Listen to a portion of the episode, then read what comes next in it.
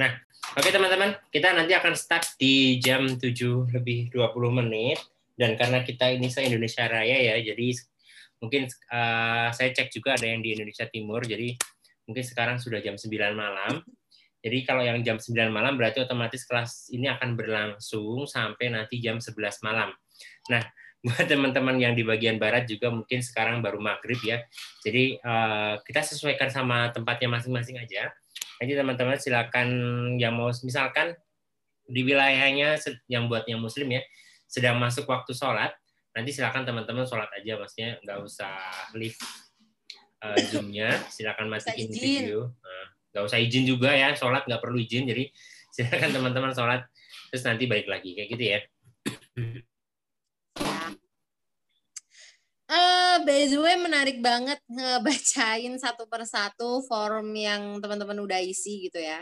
Karena ternyata uh, apa isu-isunya tuh basic banget gitu. Literally basic sih menurut aku. Uh, cuma ternyata kasus-kasusnya ya karena yang basic-basic itu nggak dipahami gitu. Jadi hari ini aku lebih akan share dari perspektif apa ya pelaku kali ya. Orang yang beli kali ya gitu orang yang beli. Kalau jual aku belum pernah aku belum pernah jual. Tapi aku lebih ke kayak beli sih beli beli kayak gitu. Sama uh, dari perspektif uh, bank, banker jadi masa betul betul. Dari perspektif banker ya. Karena aku dulu pernah di perbankan dan kebetulan ya belajarlah finance risk management dan semuanya Gitu. Jadi ya ibaratnya gini teman-teman, kalau misalkan teman-teman ada case soal payment, maksudnya pembiayaan ya, misalnya KPR atau apa pun ya, bahkan misalkan kita menggunakan bertahap atau uh, apa namanya metode pembayaran apa pun, pasti kita akan melibatkan bank sih. Dalam konteks ini kita nggak mungkin kan bayar tinggi tinggi tinggi tinggi bawa 400 juta dalam tas gitu kan, wah oh, terus tasnya jatuh. Oh, mungkin sih kalau di kampung-kampung. kalau di desa. Tapi kalau di Indonesia iya tapi maksudnya secara apa zaman sekarang itu kan nggak mungkin. Ini, ini aku kasih terus dihitung tuh di depan di meja. Terus kena angin kabur ya uang duitnya enak. Atau dimakan rayap waduh sedih banget. Oke okay, jadi teman-teman nanti kita akan ya aku aku kemarin tuh experience tuh mas. Orang ya Allah dia beneran nggak kelihatan gitu ya nggak kelihatan mukanya uh, atau penampilannya gimana gitu. Tapi waktu ngeluarin sertifikat dia bilang ke aku silakan mbak dipilih. Dia punya 30 sertifikat tanah jadi emang gila banget sih. Dan itu mintanya cash gitu orang-orang kayak gitu. Karena nggak percaya sama bank. Iya, padahal kan gampang ya tinggal udah transfer terus ding ding ding ding oh, udah masuk kayak gitu ya. Mungkin mungkin uh, experience-nya beda. Karena kan kalau kita misalkan uh, ada transferan 100 juta katakanlah gitu. Terus masuk ke rekening kan nggak kerasa ya. Tapi kalau lewat cash gitu kan bisa dipegang gitu ya. Feelnya beda teman-teman. Feelnya beda. Nah uh, gini teman-teman kita kan kemarin kalau teman-teman baca di IG story ya terima kasih banget nih responnya. Karena kita sengaja nggak bikin IG live karena kita mau merecord uh, apa namanya suaranya. Jadi nanti teman-teman bisa mendengarkan ulang di podcastnya Alia. Sengaja, jadi kita gunakan Zoom ini agar kita bisa record. Uh, nanti kalau teman-teman uh, misalkan pengen mengulang lagi, teman-teman nggak perlu ke live IG. Kalau live IG itu kayak nggak enak gitu loh. Misalkan teman-teman lagi di kendaraan atau di mana gitu ya, kemudian mau mendengarkan live IG, bingung kan? IG-nya ketutup mati itu suaranya. Tapi kalau teman-teman buka dari Spotify dan sebagainya, teman-teman bisa dengerin secara offline, bisa lambir di mobil, di apa namanya di kampus, dosennya bosenin teman-teman bisa dengerin. Nah kayak gitu. Nah intinya yes. uh, di case malam ini kan kemarin saya sempat share soal kendaraan dan sebagainya. Cuman nanti kita akan lebih bahas, lebih banyak membahas terkait rumah, tanah, kayak gitu, pekarangan, sawah ya pokoknya uh, seperti itulah. Kenapa? Karena kalau kita ukur waktunya, ini kan nanti satu jam 40 menit, uh, tapi efektifnya mungkin di satu jam 20-an atau satu jam 30-an ya. Tapi uh, dengan waktu yang seperti itu, kalau kita bahas semuanya nggak akan cukup sih misalnya kita bahas soal mobil aja nanti ngomongin oli makin teman-teman nggak ngerti ini oli bagian mana? Oli transmisi oli gardan oli mesin gitu kan. Kebanyakan ngecek olinya gimana tergantung merek mobilnya juga gitu. Bingung teman-teman.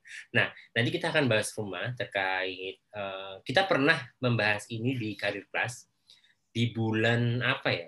Lupa pokoknya. Kita dulu judulnya rumah dalam rumah tangga cuman waktu itu kita uh, pembahasannya lebih ke bagaimana sih cara memilih rumah gitu. Cara menentukan teman-teman butuh rumahnya seperti apa. Tidak membahas terkait paymentnya tidak membahas bagaimana pembiayaannya tidak membahas tentang apa namanya uh, case-case yang terjadi ketika pembelian uh, tanah atau rumah. Dulu kita membahasnya gimana sih kalau misalkan kita mau beli rumah?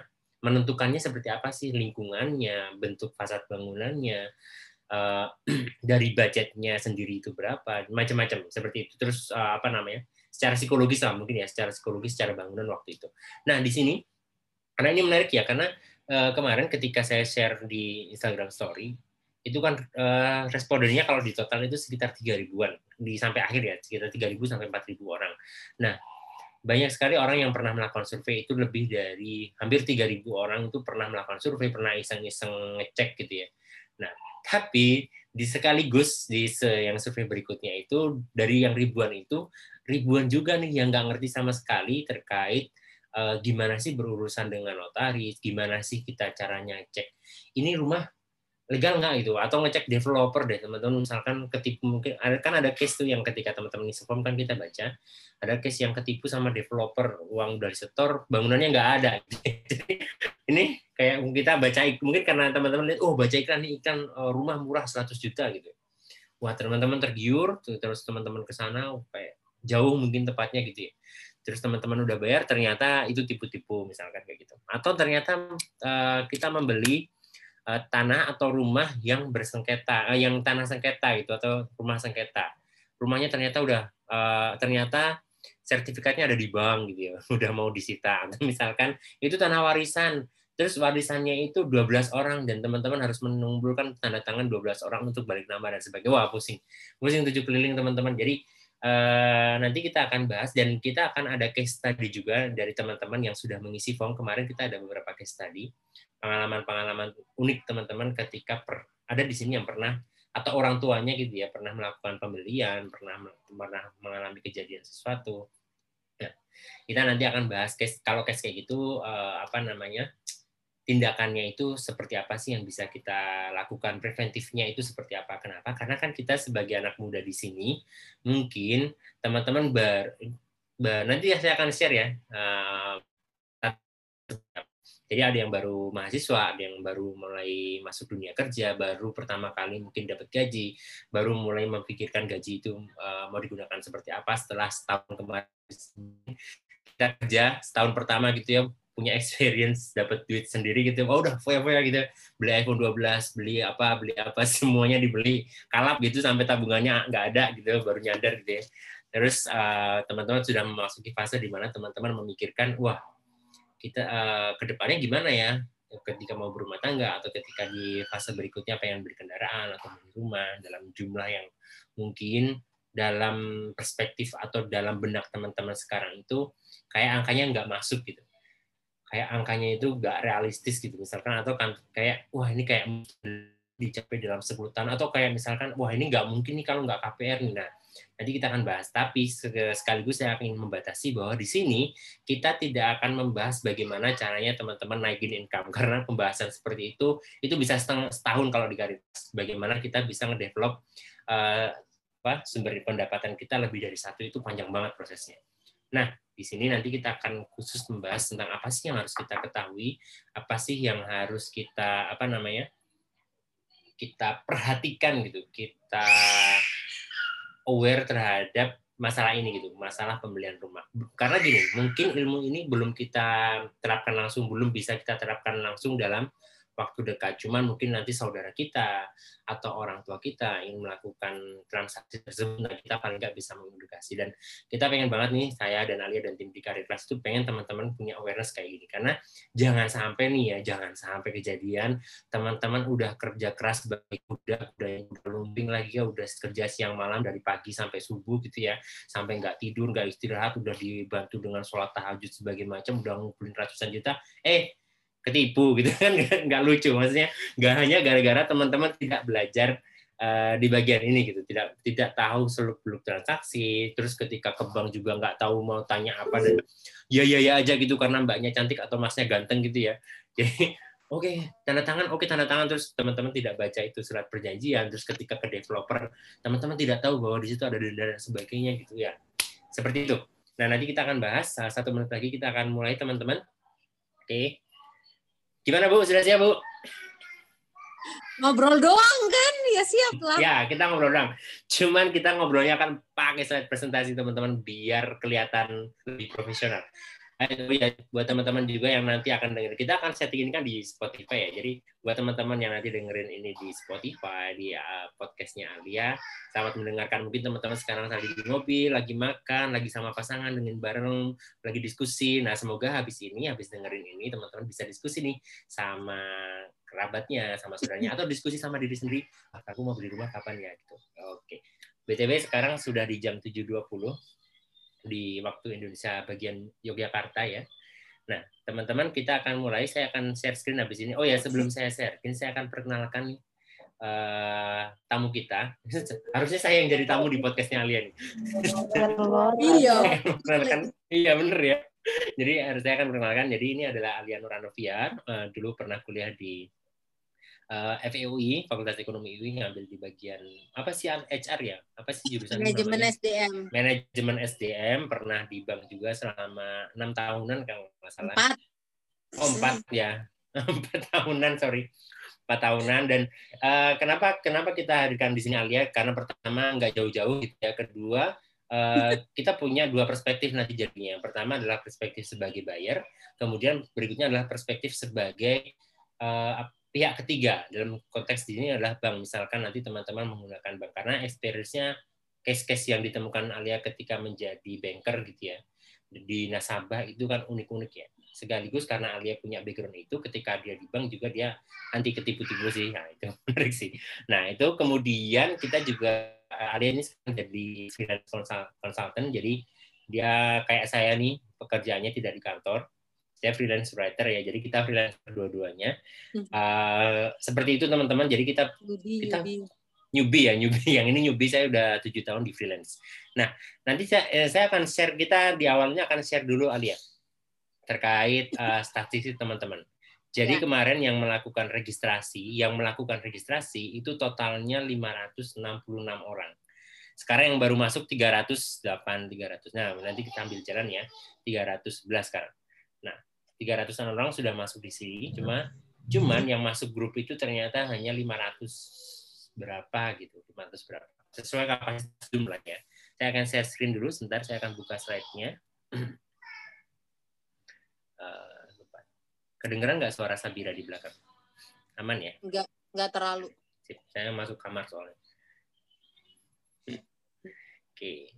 Nah, ini adalah judul judul sesi pada malam hari ini. Judulnya agak panjang ya. Jadi, apa sih yang harus diperhatikan ketika mau beli rumah atau tanah atau kendaraan pertamamu? Nah, tapi se sebagai disclaimer sekali lagi nanti kita akan fokus di pembelian rumah atau tanah. Nanti kendaraan mungkin kita akan bikin sesi yang lainnya ya. Nanti kita akan praktek gimana caranya melihat kolong mobil dan sebagainya. Atau mungkin nanti sama Aryo karena uh, sebagai cowok gitu anak cowok lebih paham sih. Kalau Alia tuh lebih nggak ngerti pokoknya bayar lebih nggak peduli lebih nggak peduli gitu. Nah, Alia tidak akan pernah percaya bahwa beli velg aja 70 juta itu nggak akan pernah percaya mungkin ya. Iya, gue emosi gue mobil emosi nanti. Oke, okay, uh, ini nanti Alia akan jadi pematerinya. Kemudian saya akan jadi memoderatori uh, selama sesi ini berlangsung teman-teman nanti kita akan ah sekaligus saya akan sampaikan juga ya bahwa di sesi ini nanti kita mungkin akan kayak kajian dikit gitu ya. Nanti kita akan buka kontak infak buat teman-teman bisa bersedekah. Nanti ya saya akan share uh, teman-teman bisa bersedekah ke mana biar sesi pada malam hari ini selain kita berbagi kita sharing kita mendapatkan uh, wawasan nanti teman-teman juga bisa beramal. Masya Allah. Luar biasa. Mantap sekali. Oke okay, next. Nah ini kita akan bahas ini dulu Alia. Uh, ini unik banget sih teman-teman ketika kita baca data ya. Saya membaca datanya secara komprehensif pasti. Jadi ini adalah uh, data teman-teman yang masuk totalnya 566 orang. Totalnya 566 orang dan mahasiswanya kita lihat ya, mahasiswanya itu ada 101. Tapi ada unik nih nanti kita akan bahas nih yang di bagian mahasiswa, ada yang unik di bagian mahasiswa. Fresh grade-nya ada 49, kemudian seterusnya ya sampai ada tenaga medis 33. Di sini ada yang menarik juga ada entrepreneur nih 15, nanti juga ada yang unik di bagian entrepreneur. Kemudian eh, karyawan swasta paling banyak. Jadi ketika saya lihat datanya, emang paling banyak di sini adalah usia kerja. Jadi buat yang teman-teman yang fresh grade, yang teman-teman yang masih mahasiswa nanti akan mungkin ketika tahu ini atau ketika dapat wawasan seperti ini jauh lebih bersiap itu. Buat teman-teman yang sekarang sudah bekerja, sudah mendapatkan income sendiri, nah mungkin sudah mulai menata uh, keuangannya untuk rencana ke depan, rencana finansial. Oke, kita lanjut dulu. Nah, ini yang menarik nih. Ini menarik banget. Kemarin saya bikin range agak agak banyak sampai uh, income di atas 40 juta rupiah per bulan hasilnya nol ternyata. Kita pernah ada yang hasilnya ada di sini yang yang apa namanya waktu dulu ya sampai wah ini kerjaannya apa? Gitu. Nah yang menarik adalah kayak gini. Uh, ini sebagian besar mungkin nanti Alia akan share sedikit ya uh, terkait income ini. Jadi nanti, uh, saya tidak akan share persebaran wilayahnya tapi ini bisa jadi gambaran dari 566 orang pendapatan terbesar itu ada di range 2 juta sampai 4 juta rupiah per bulan. Nah, ini sebagai gambaran teman-teman. Ini kondisi fakta ya. Semoga teman-teman ngisinya dengan jujur ya. Jadi eh, apa yang kita data yang disampaikan di sini itu benar-benar fakta. Kemudian banyak juga yang 100 157 eh, ini di bawah 1 juta dan memang kebanyakan di sini adalah mahasiswa kalau saya lihat data ya. Wajar gitu ya. Kemudian eh, ada empat orang di sini di antara teman-teman yang sudah ngisi data atau mungkin sekarang sudah ada di kelas itu memiliki income di 20 sampai 40 juta rupiah per bulan. Jadi uh, range-nya jauh ya dari angka 0 sampai angka 40 ini range-nya cukup jauh. Dan nanti sebagai gambaran saya pernah kemarin di Instagram itu sempat share teman-teman di panel-panel agak akhir itu mungkin teman-teman ada yang baca ada yang enggak. Dulu saya akan share di sini kembali ya jadi dulu waktu saya masih mahasiswa eh, semester tigaan gitu naik angkot Dago Cicahem gitu ya. Iya Dago Dago mana sih yang angkotnya warna hijau sampai lupa. Nanti saya diralat ya teman-teman di Bandung. Jadi saya naik dari Balubur gitu ya. Terus saya di belakangnya itu ada mobil BMW seri 7 gitu. BMW seri 7 itu yang kasta tinggi lah. Nah, saya mikir orang kerja apa ya bisa uh, punya uang untuk membeli itu gitu. Dulu mikirnya kayak gitu. Karena masih mahasiswa kan, nggak kebayang apa ya kerja apa ya? Dan dari situ saya kepikiran untuk mencari jenis-jenis pekerjaan apa yang income-nya itu fantastis gitu. Apa aja sih? Oh waktu itu ketemu uh, oil and gas kemudian desainer kemudian apa di bidang-bidang IT macam-macam. Ada banyak sekali uh, jenis pekerjaan yang memang dia secara salary gede banget termasuk konsultan. Saya dulu nggak kepikiran konsultan mungkin karena dunianya beda ya. Saya tidak kepikir bahwa konsultan itu ternyata juga gede banget ya Nah, dari situ saya berpikir gimana ya caranya buat ke sana, belajarnya harus seperti apa, sampai saya bisa diklik seperti itu. Nah, itu jadi pembahasan juga waktu itu di diri saya, bagaimana cara saya mendevelop diri saya untuk bisa sampai ke sana. Itu menarik sih ketika kita bahas soal income ini, karena uh, mungkin Alia mau nambahin, Al. Enggak sih, kalau kalau aku kan emang secara jurusan kan di ini ya, maksudnya di SDM. HR management gitu. Jadi ya aku ya, lebih tergambar sih sama dunia kerja dari dulu gitu. Yes. Lecet. Ya. Oke. Okay. Uh, minta tolong ya. Nggak miring terus, terus. Atau dikeluarkan.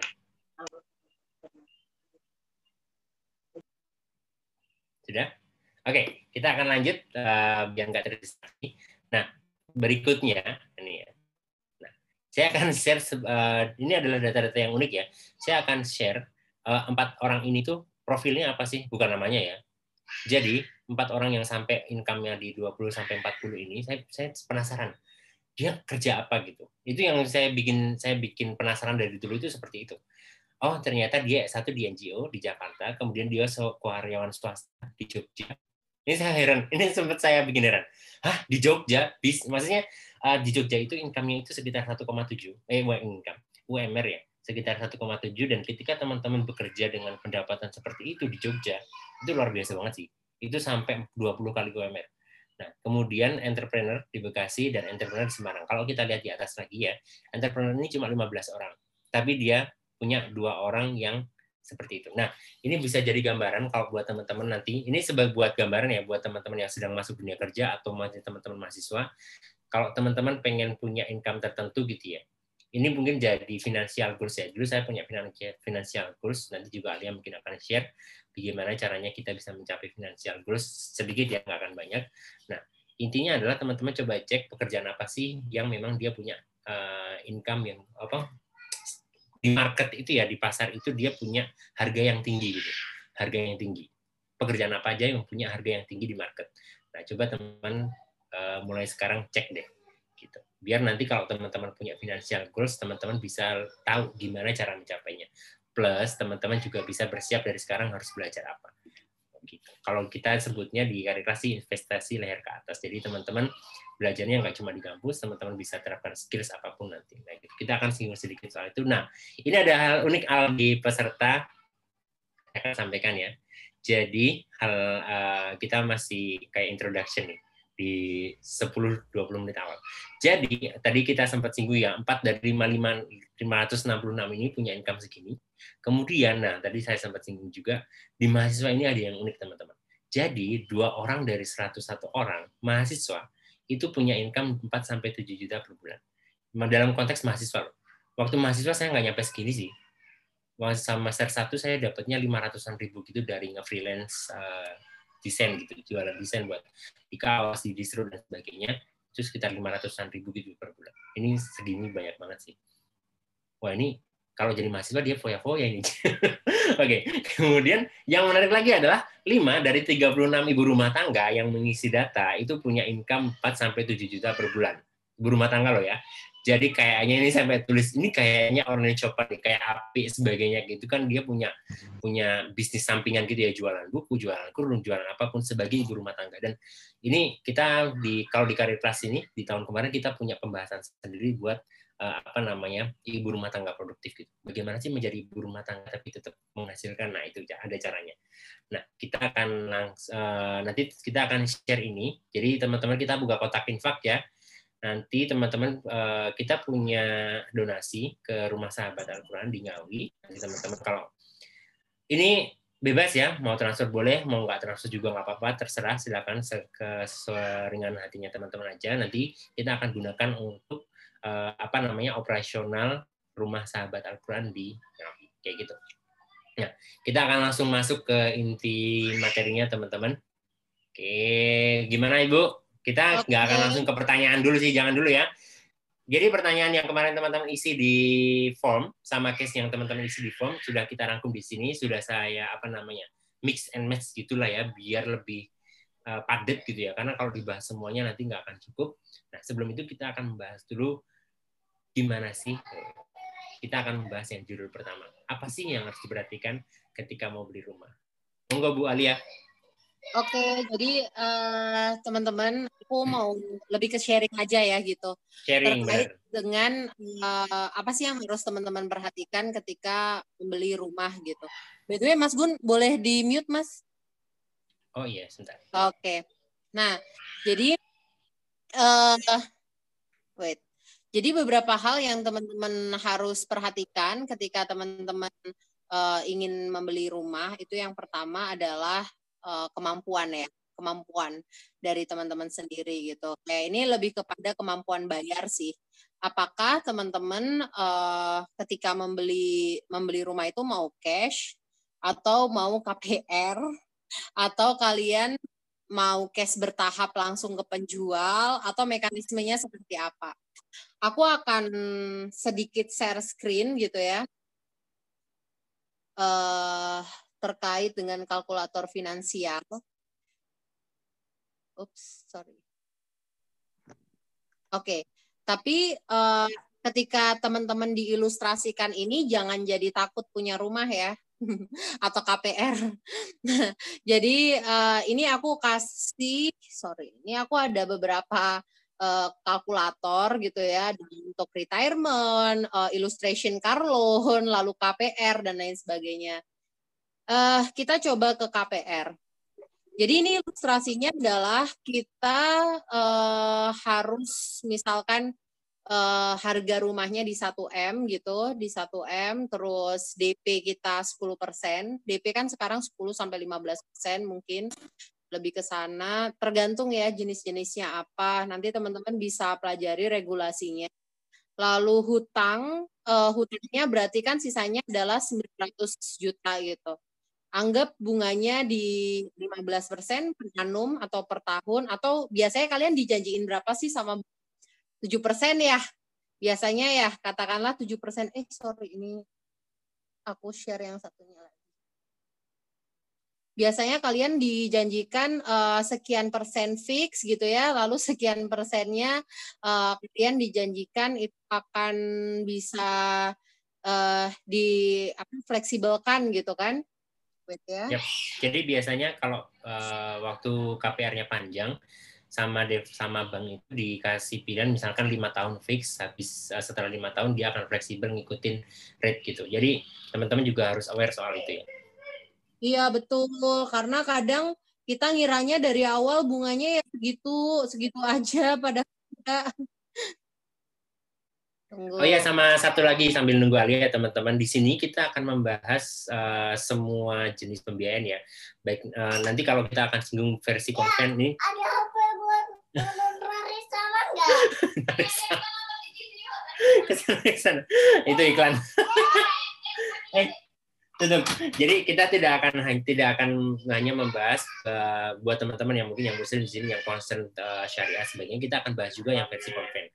Termasuk nanti kalau ada versi syariah kita akan bandingkan gimana sih kalau metodenya dengan syariah. Biar teman-teman punya gambaran yang luas metode pembayarannya seperti apa sih di dalam semua jenis. Kayak gitu ya nggak Bu? Ya, sebenarnya sih kalau kita mau ngebahas syariah atau konvensional ya, uh, aku nggak akan dibahas itu sih teman-teman. Karena ya, itu soal kepercayaan dan prinsip. Nanti mungkin buat teman-teman kelas 2021 kita ada kelas khusus sih buat itu. Tapi yes. untuk ini nggak akan ke sana gitu nggak akan bahas ke sana. Teman-teman salah satu hal yang bisa dilakukan itu adalah coba uh, lakukan research dulu ya ke bank-bank.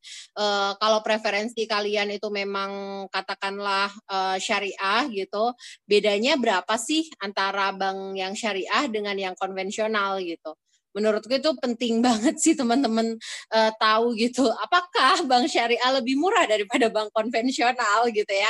Itu hints buat kalian.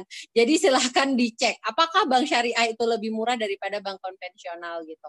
Nah jadi ini uh, anggap bunganya adalah tujuh persen ya teman-teman tujuh persen. Biasanya kan kita ditawarkan untuk uh, pinjem gitu ya di bank untuk KPR itu biasanya di 15 tahun 15 eh, tahun, 10 tahun. Ada sih beberapa bank yang mereka bisa di lima tahun, tapi ini cukup jarang. Nah, kalau misalkan eh, kita kena bunganya 7% per annum, per annum itu artinya per tahun, waktu cicilannya 180 bulan, maka cicilan per bulan kalian itu sebesar 8 juta rupiah ya. 8 juta rupiah ini mengcover hutang, hutang pokok. Ya, jangan pusing ya, jangan pusing. Oke. Jadi aku tunjukin ke bawahnya. So teman-teman uh, ketika ketika teman-teman berhutang itu kan tadi ya kalian harus bayar 8 juta rupiah. Sorry, 8 juta rupiah itu mengcover cicilan pokok dan cicilan bunga namanya. Jadi cicilan pokoknya di awal yang di cover di bulan pertama itu hanya sekitar 2,8 juta. Sisanya 5,2 juta itu untuk cicilan bunga gitu. Jadi kalau kalian perhatikan Excel ini, kalau diperhatikan Excelnya, kalian bisa lihat bahwa semakin lama cicilan bunga itu akan menurun ya. Dari 5 juta 250 menjadi 5 juta 233, jadi 5 juta 216. Kita lihat semakin ke bawah di bulan ke 180 Nah, cicilan bunga kalian tinggal 46 ribu gitu, 46 ribu rupiah. Dari total 8 juta nih, kalian akan tetap ya, bayarnya 8 juta. Ini asumsinya fix ya, fix semua. Tapi kenyataannya nggak akan kayak gini sih. Pasti ada yang fleksibel kayak gitu. Nah, sementara cicilan pokok itu beda cerita. Di awal di 2 juta 800, semakin lama dia akan semakin bertambah. Oke, bertambah sampai akhirnya di bulan ke-180 porsi cicilannya itu 8 juta rupiah. Kebayang nggak sekarang? Jadi ketika kalian uh, di awal meminjam ke bank gitu, meminjam ke bank untuk yang namanya KPR, yang lebih heavy atau yang lebih berat kalian bayar di awal itu adalah cicilan bunga, bukan cicilan pokok. Makanya kenapa buat kalian yang membayar katakanlah di bank itu misalkan uh, saya mau dipercepat dong mendadak nih ada warisan atau mendadak pekerjaan proyek nilainya besar dan kepengen melakukan pelunasan dipercepat gitu ya. Kok ternyata ketika kalian cek loh kok utang saya masih tadi utangnya berapa? 900 juta ya? Kok utang saya ternyata masih 800 juta? Gitu. Padahal udah lima tahun loh saya bayar Iya, benar. Karena apa? Karena yang kalian bayar sama ini lebih besar di cicilan bunga. Gitu ya. Jadi itu dulu yang kalian harus pahami terkait dengan kapasitas membayar kalian. Kalian mau lewat apa dan kalian harus memahami konsekuensinya. Nah, ketika kita bicara tentang cicilan di bank atau KPR di bank, teman-teman juga harus memahami bahwa bank itu punya regulasi. Seharusnya seharusnya punya regulasi bahwa total dari kredit kalian di lembaga keuangan yang tercatat lah ya gitu ya. Itu itu 30 sampai 35 persen. Jadi kalau kalian punya gaji suami dan istri, gaji totalnya adalah 5 juta rupiah, berarti berapa uh, cicilan yang boleh dibayarkan? Berarti cuma berapa tuh? 1,5 juta sampai 2 juta rupiah saja ya. Nah, jika kalian punya cicilan gitu kan, cicilan di luar yang katakanlah aku tuh pinjem ke tante, aku pinjem ke om, nominalnya satu juta rupiah harus cicilan tiap tiap bulan karena apa? Oh utang ketika resepsi pernikahan misalkan kayak gitu. Nah maka satu juta rupiah itu bank nggak akan tahu kenapa karena ketika bank melakukan yang namanya uh, dulu sih namanya BI checking ya, sekarang ada pembaharuan uh, penyebutan sih, bukan BI checking namanya. Nah, tapi semacam BI checking ya, itu sistemnya. Jadi uh, ketika bank melakukan yang namanya BI checking tadi, oh ternyata oh orang ini nggak punya utang kok di luar, nggak ke cover itu kalian ke tante, Pak D, Om, yang lainnya itu kan nggak ke cover teman-teman. Jadi bank akan tetap ngasih ke kalian, oke, okay, nggak apa-apa Mbak Alia, silakan um, Mbak Alia utang di kami, cicilan per bulannya maksimal di satu setengah juta. Oh, kalau dihitung dari pendapatan Mbak Alia kan cuma bisa maksimal satu setengah juta. Nah, berarti nanti jangka waktunya sekian ya Mbak, gitu. Berarti saya mampu nggak tadi beli rumah harga satu miliar dengan mekanisme itu? Boleh nggak? Boleh nggak kira-kira? Nggak boleh ya. Paham ya? Kenapa? Karena cicilannya berapa tadi? 8 juta. Itu udah di luar batas kemampuan saya tuh artinya ketika nominalnya adalah 8 juta rupiah gitu. Bahkan dua setengah juta pun saya nggak boleh seharusnya.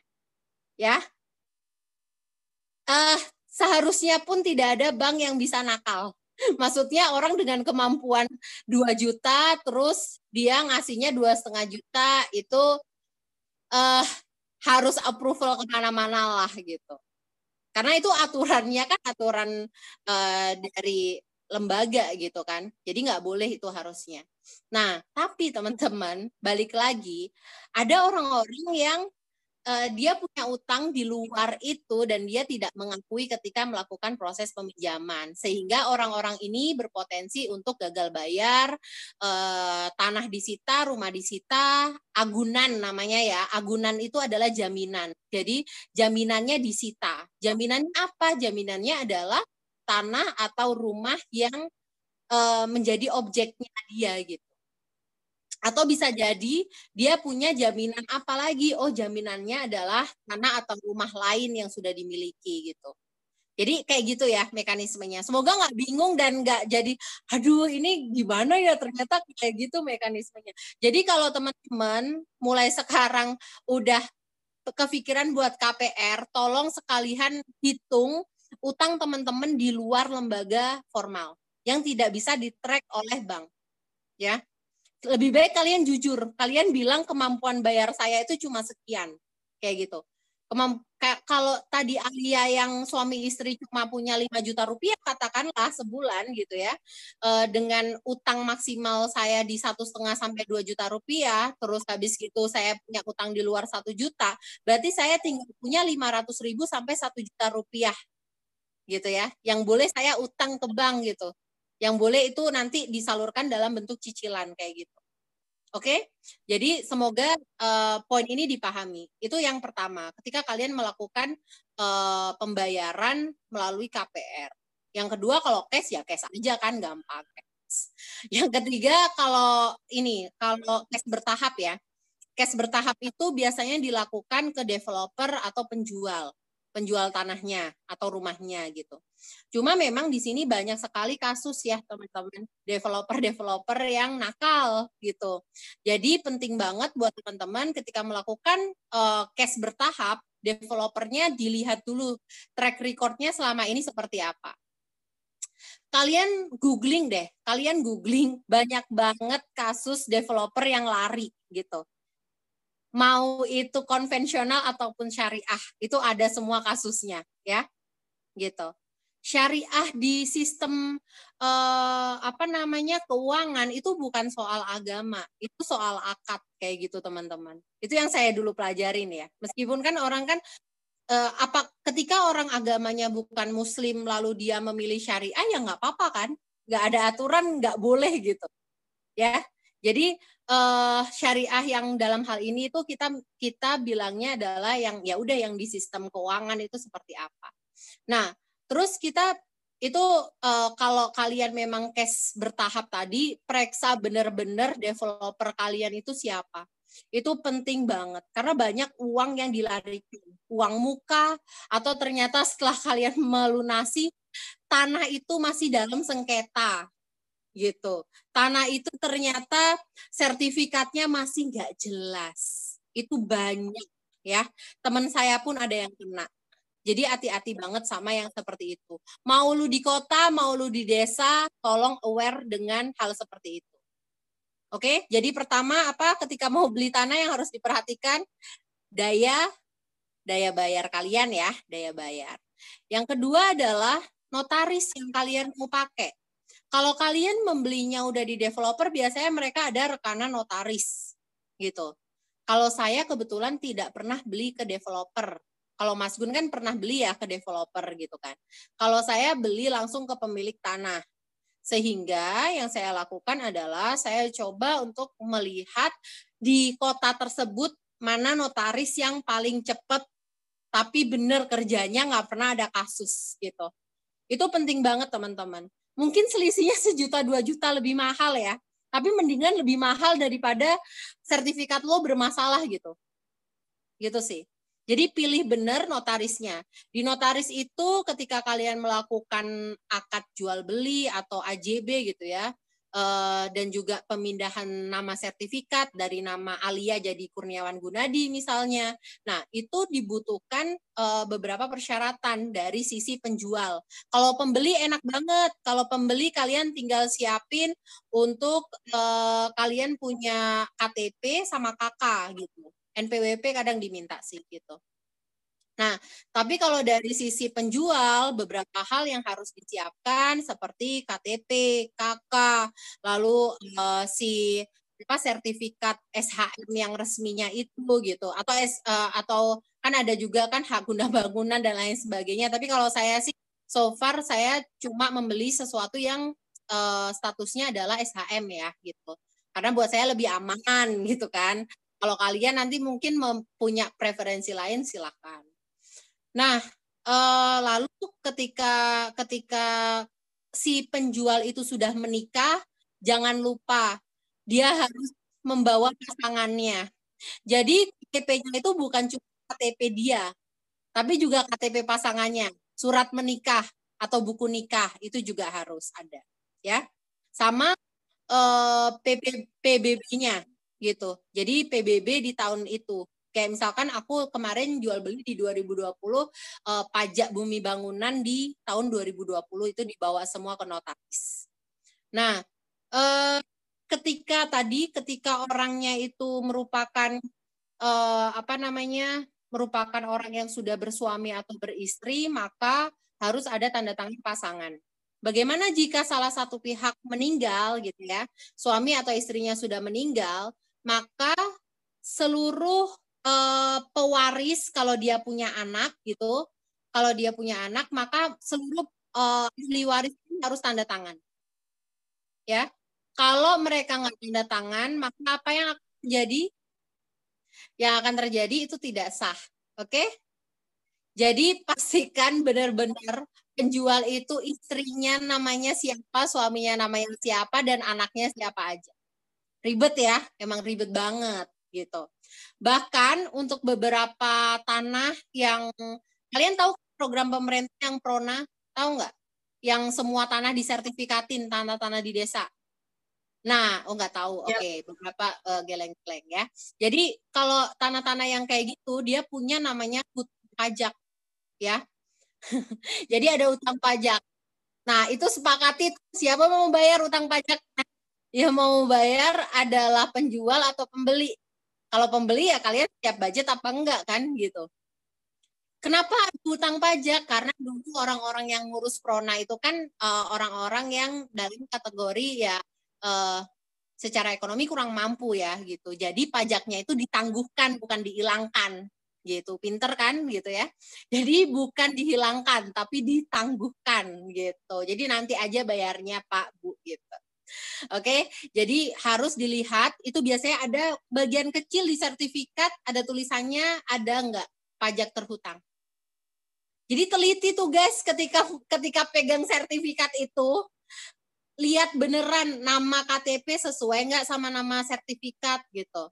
Terus nama orang yang jual beli sama kita sama enggak namanya sama sertifikat. Ketika enggak sama, jangan mau kecuali punya yang namanya surat kuasa. Tapi kalau saya saya nggak mau uh, jual beli sama surat kuasa ya, terlalu riski buat saya. kalau saya maunya jual beli sama manusia. Bahkan saya nggak mau jual beli kalau pasangannya sudah meninggal, saya nggak mau sih teman-teman. Karena buat saya, wah ini nanti dia punya ahli waris siapa aja nih gitu. Karena itu semua harus tanda tangan loh, gitu. Ya, banyak kasus di teman-teman yang udah datang ke DM saya maupun yang nulis gitu ya, nulis kasus-kasus kemarin di formulir uh, itu ya sesuatu yang nggak terelakkan sih. Kayak misalkan aduh kak nih aku uh, apa orang tua aku udah bayar lunas tapi udah dikasih sertifikatnya cuma belum balik nama. Ya udah bye gitu. Ya selama uh, dan orang yang keturunannya itu minta uang tambahan sekian ratus juta. Nah, jawaban saya, saya nggak bisa memperkarakan itu ke mana-mana, teman-teman. Dan apalagi pembayarannya dilakukan secara cash. Nggak lewat bank, nggak ada bukti, ya. Mohon maaf nih, nggak ada bukti. Jadi kalau udah kayak gitu, terima nasib kalau udah kayak gitu, oke? Okay? Udah selesai, hilang. Apa yang sudah dibayarkan hilang, oke? Okay? Kecuali lu mau ngegugat apa, tapi itu juga lu nggak punya bukti hukum yang clear kan? Ya. Nah, kalau udah kayak gitu, wah dosa dong. Wah, itu mah urusan akhirat tuh. Kita nggak nggak ngomongin itu tuh ya gitu. Masa lu mau ngomong, Bapak nanti dosa Bapak, Bapak minta tambahan biaya ya. Orang mah ya udah itu ntar urusan gue sama Tuhan gitu kan. Udah.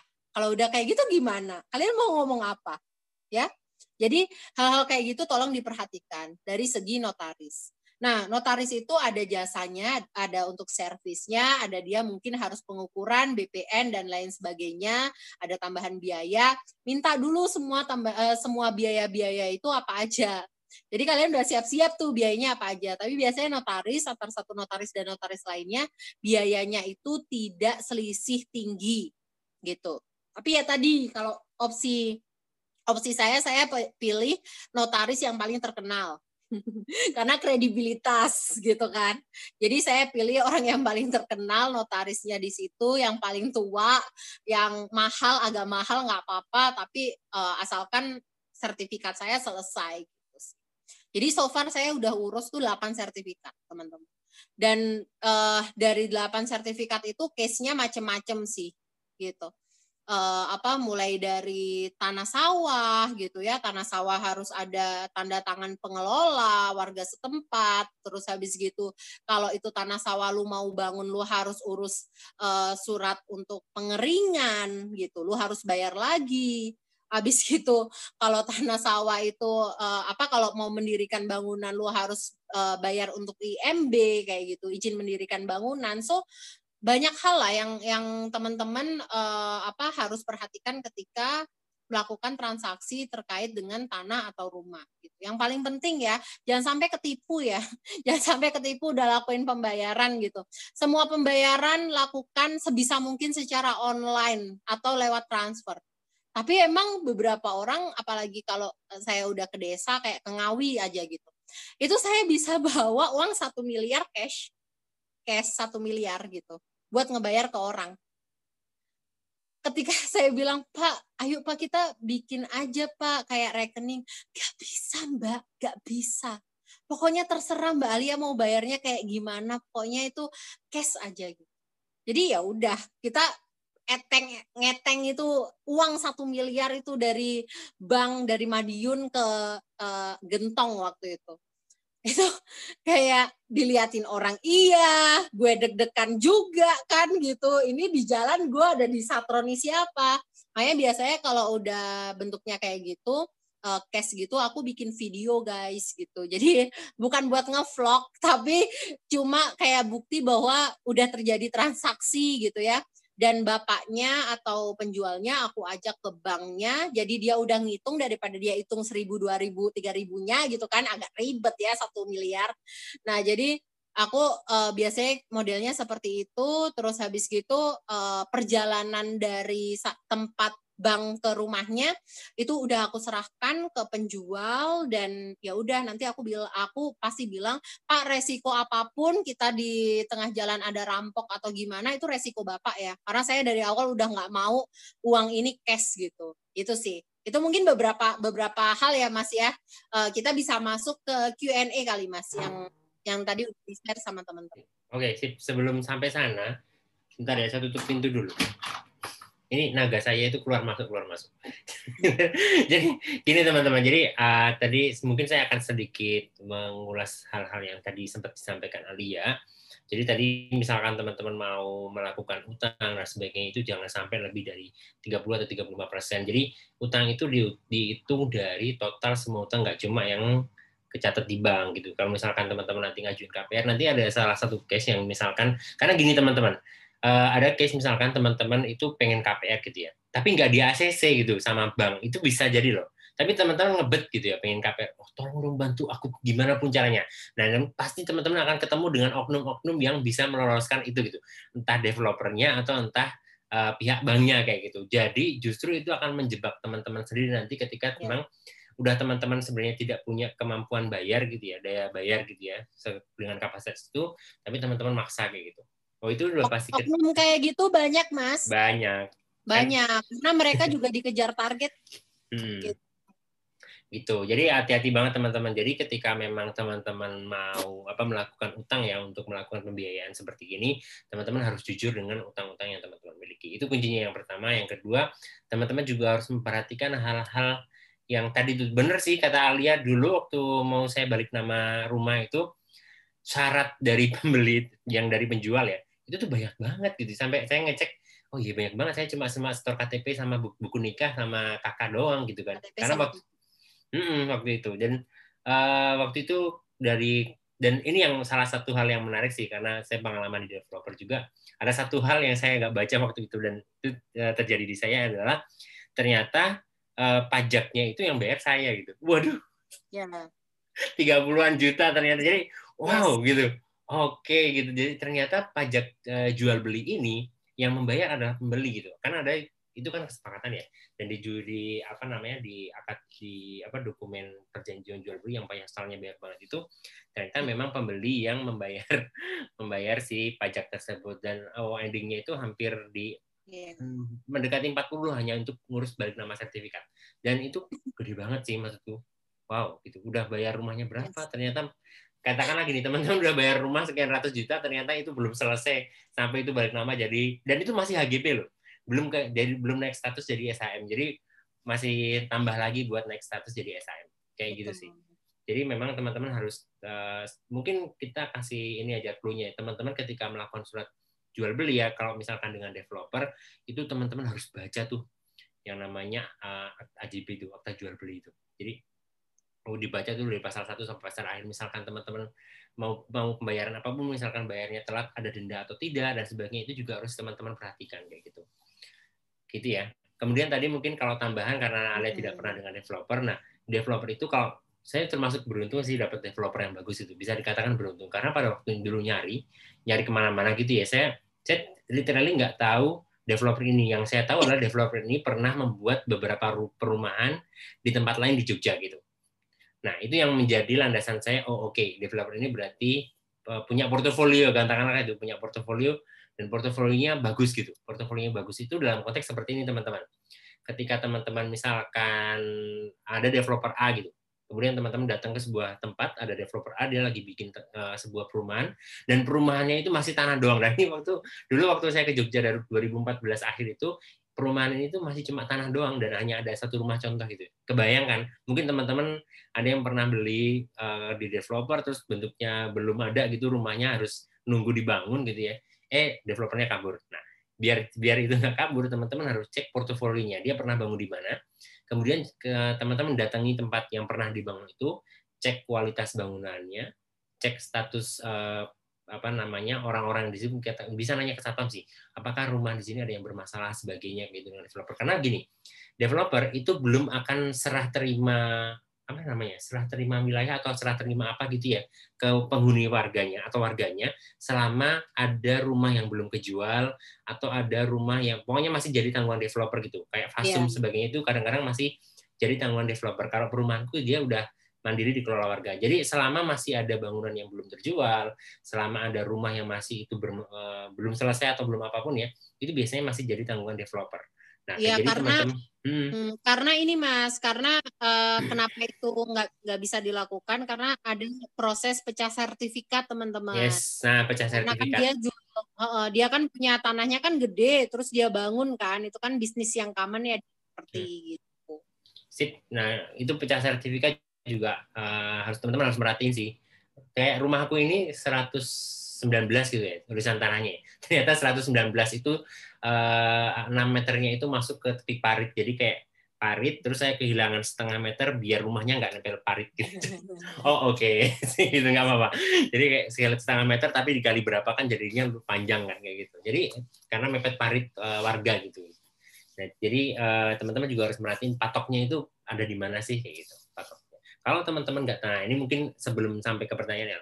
Kalau misalkan ya teman-teman nggak tahu sama sekali nih dalam konteks uh, benar-benar blank gitu ya nggak tahu sama sekali mungkin kalau dari aku dari perspektifku adalah teman-teman harus punya kenalan notaris kenalan notaris buat bantu ngecek semuanya kayak gitu. Dan um, sure benar-benar teman-teman tahu track recordnya sih. Jadi kalau misalkan teman-teman buta banget nih katakanlah yang buta sama hal-hal yang sifatnya seperti ini teman-teman minta bantuan notaris. Bayarnya memang agak lebih sih. Saya cuma beruntung karena notarisnya itu ibunya teman saya gitu. Jadi dapat diskon gitu. Jadi diurus juga langsung jadi kayak gitu. Jadi uh, itu itu mungkin salah satu enaknya punya networking ya jadi teman-teman pastikan punya uh, kenalan notaris atau misalkan teman-teman coba cek di circle teman-teman ada nggak sih yang orang tuanya atau siapa pun itu jadi notaris gitu ya? Coba cek nah minta bantuan ke sana biar kalau teman-teman nggak tahu sama sekali paling nggak teman-teman punya uh, orang yang ditanya gitu ya. Betul nggak? Yes, betul. Intinya ya networking itu sepenting itu sih guys gitu. Biar kalian juga bisa dapat sesuatu dengan harga yang lebih murah terus habis gitu uh, kalian tahu mekanisme yang seharusnya seperti apa gitu sih. Hmm, benar banget. Nah nanti kita akan bahas lebih lanjut uh, kalau mungkin. Nah sebenarnya ada, saya akan belum akan buka kolom pertanyaan ya baik di chat maupun di open mic. Kita akan bahas dulu yang kemarin sudah teman-teman masukin okay. di dalam slide. Saya akan share screen dulu. Siap. Nah, sebentar ya, akan saya lanjutkan. Nah. Oke. Nah, sebelum kita masuk ke sini alasnya. Jadi teman-teman intinya gini, ketika kita uh, jangan pokoknya gini, jangan sampai ketika teman-teman sudah bekerja keras ya sudah bekerja keras kayak tadi ya saya akan mengulang statement ini teman-teman uh, lalainya adalah di tidak belajar tentang mekanisme transaksi apa-apa yang harus diperhatikan terus teman-teman jadi ketipu sebagainya itu jangan sampai. Udah sayang banget lah maksudnya uh, sedih lah kalau maksudnya saya nemuin banyak case gitu teman-teman udah nabung lama gitu ya bertahun-tahun terus beli sesuatu eh ketipu gitu ya beli mobil gitu dan kayak seperti ini teman-teman. Ketika kita melakukan jual beli transaksi satu pertama tadi sama Alia pastikan semuanya kecatat pastikan ada hitam di atas putih dan teman-teman kalau kalau prinsipku ya ketika kita uh, jual beli ya jual beli adalah jual beli teman adalah teman. Konteksnya gini ketika teman-teman misalkan ya jual belinya saya saya dengan Alia katakanlah gitu kita udah partneran sebaiknya saling percaya meskipun kita temenan ya itu tuh yang namanya hitam di atas putih itu harus ada. Penting. Gitu. Penting banget. Jadi mau sedekat apa pun hubungan kalian sama paman gitu ya sama bule sama pak ade sama siapa pun beli rumah jual beli rumah eh, jual beli tanah gitu ya atau kendaraan atau apa pun pastikan hal-hal yang sifatnya legal itu tuh tetap ada. Kayak gitu ya. Jangan karena karena banyak sekali case terutama di desa ya.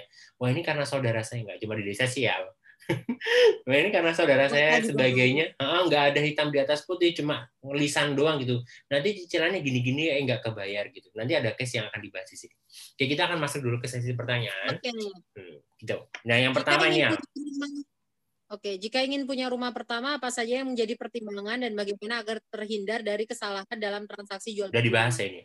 Ini udah dibahas sih sebenarnya, cuma mungkin yang harus teman-teman consider untuk rumah pertama itu adalah uh, kalian kira-kira bakal punya rumah kedua, tiga, empat, lima, enam dan seterusnya atau enggak gitu sih. Kalau kalian tipikal orang yang uh, optimis bahwa oke okay nih next gue gue akan punya sekian belas rumah atau puluh sekian puluh rumah gitu ya. Uh, lokasi untuk rumah pertama nggak nggak jadi sesuatu yang penting gitu. Tapi kalau kalian tipikal yang rumah itu satu aja tapi aset yang lain banyak gitu ya misalkan ya berarti lokasi rumah itu penting banget misalkan uh, dekat sama uh, fasilitas umum atau sekolah paling enggak buat anak-anak kalian dan lain sebagainya itu harus diperhatikan uh, kalau bagaimana ter dari kesalahan jual beli rumah ini tadi kita udah banyak bahas ya mas bisa yes. lanjut Oke, okay. mungkin tambahan aja uh, buat teman-teman yang pengen punya rumah pertama ya. Jadi rumah pertama ini kalau uh, biar lebih biar lebih tambah mungkin tambahan dari perspektifku juga. Jadi uh, kalau misalkan saya sendiri ya, saya memang tidak berencana untuk tinggal di Jogja dalam waktu uh, sampai tua gitu enggak. Jadi ketika saya beli rumah ini orientasinya memang uh, rumah ini akan dijadikan sebagai uh, tempat usaha nantinya kayak gitu. Sehingga pertimbangan-pertimbangan ya entah kosan, entah kontrakan atau entah nanti jadi kantor kayak gitu. Karena memang saya pengennya pulang ke desa kayak gitu.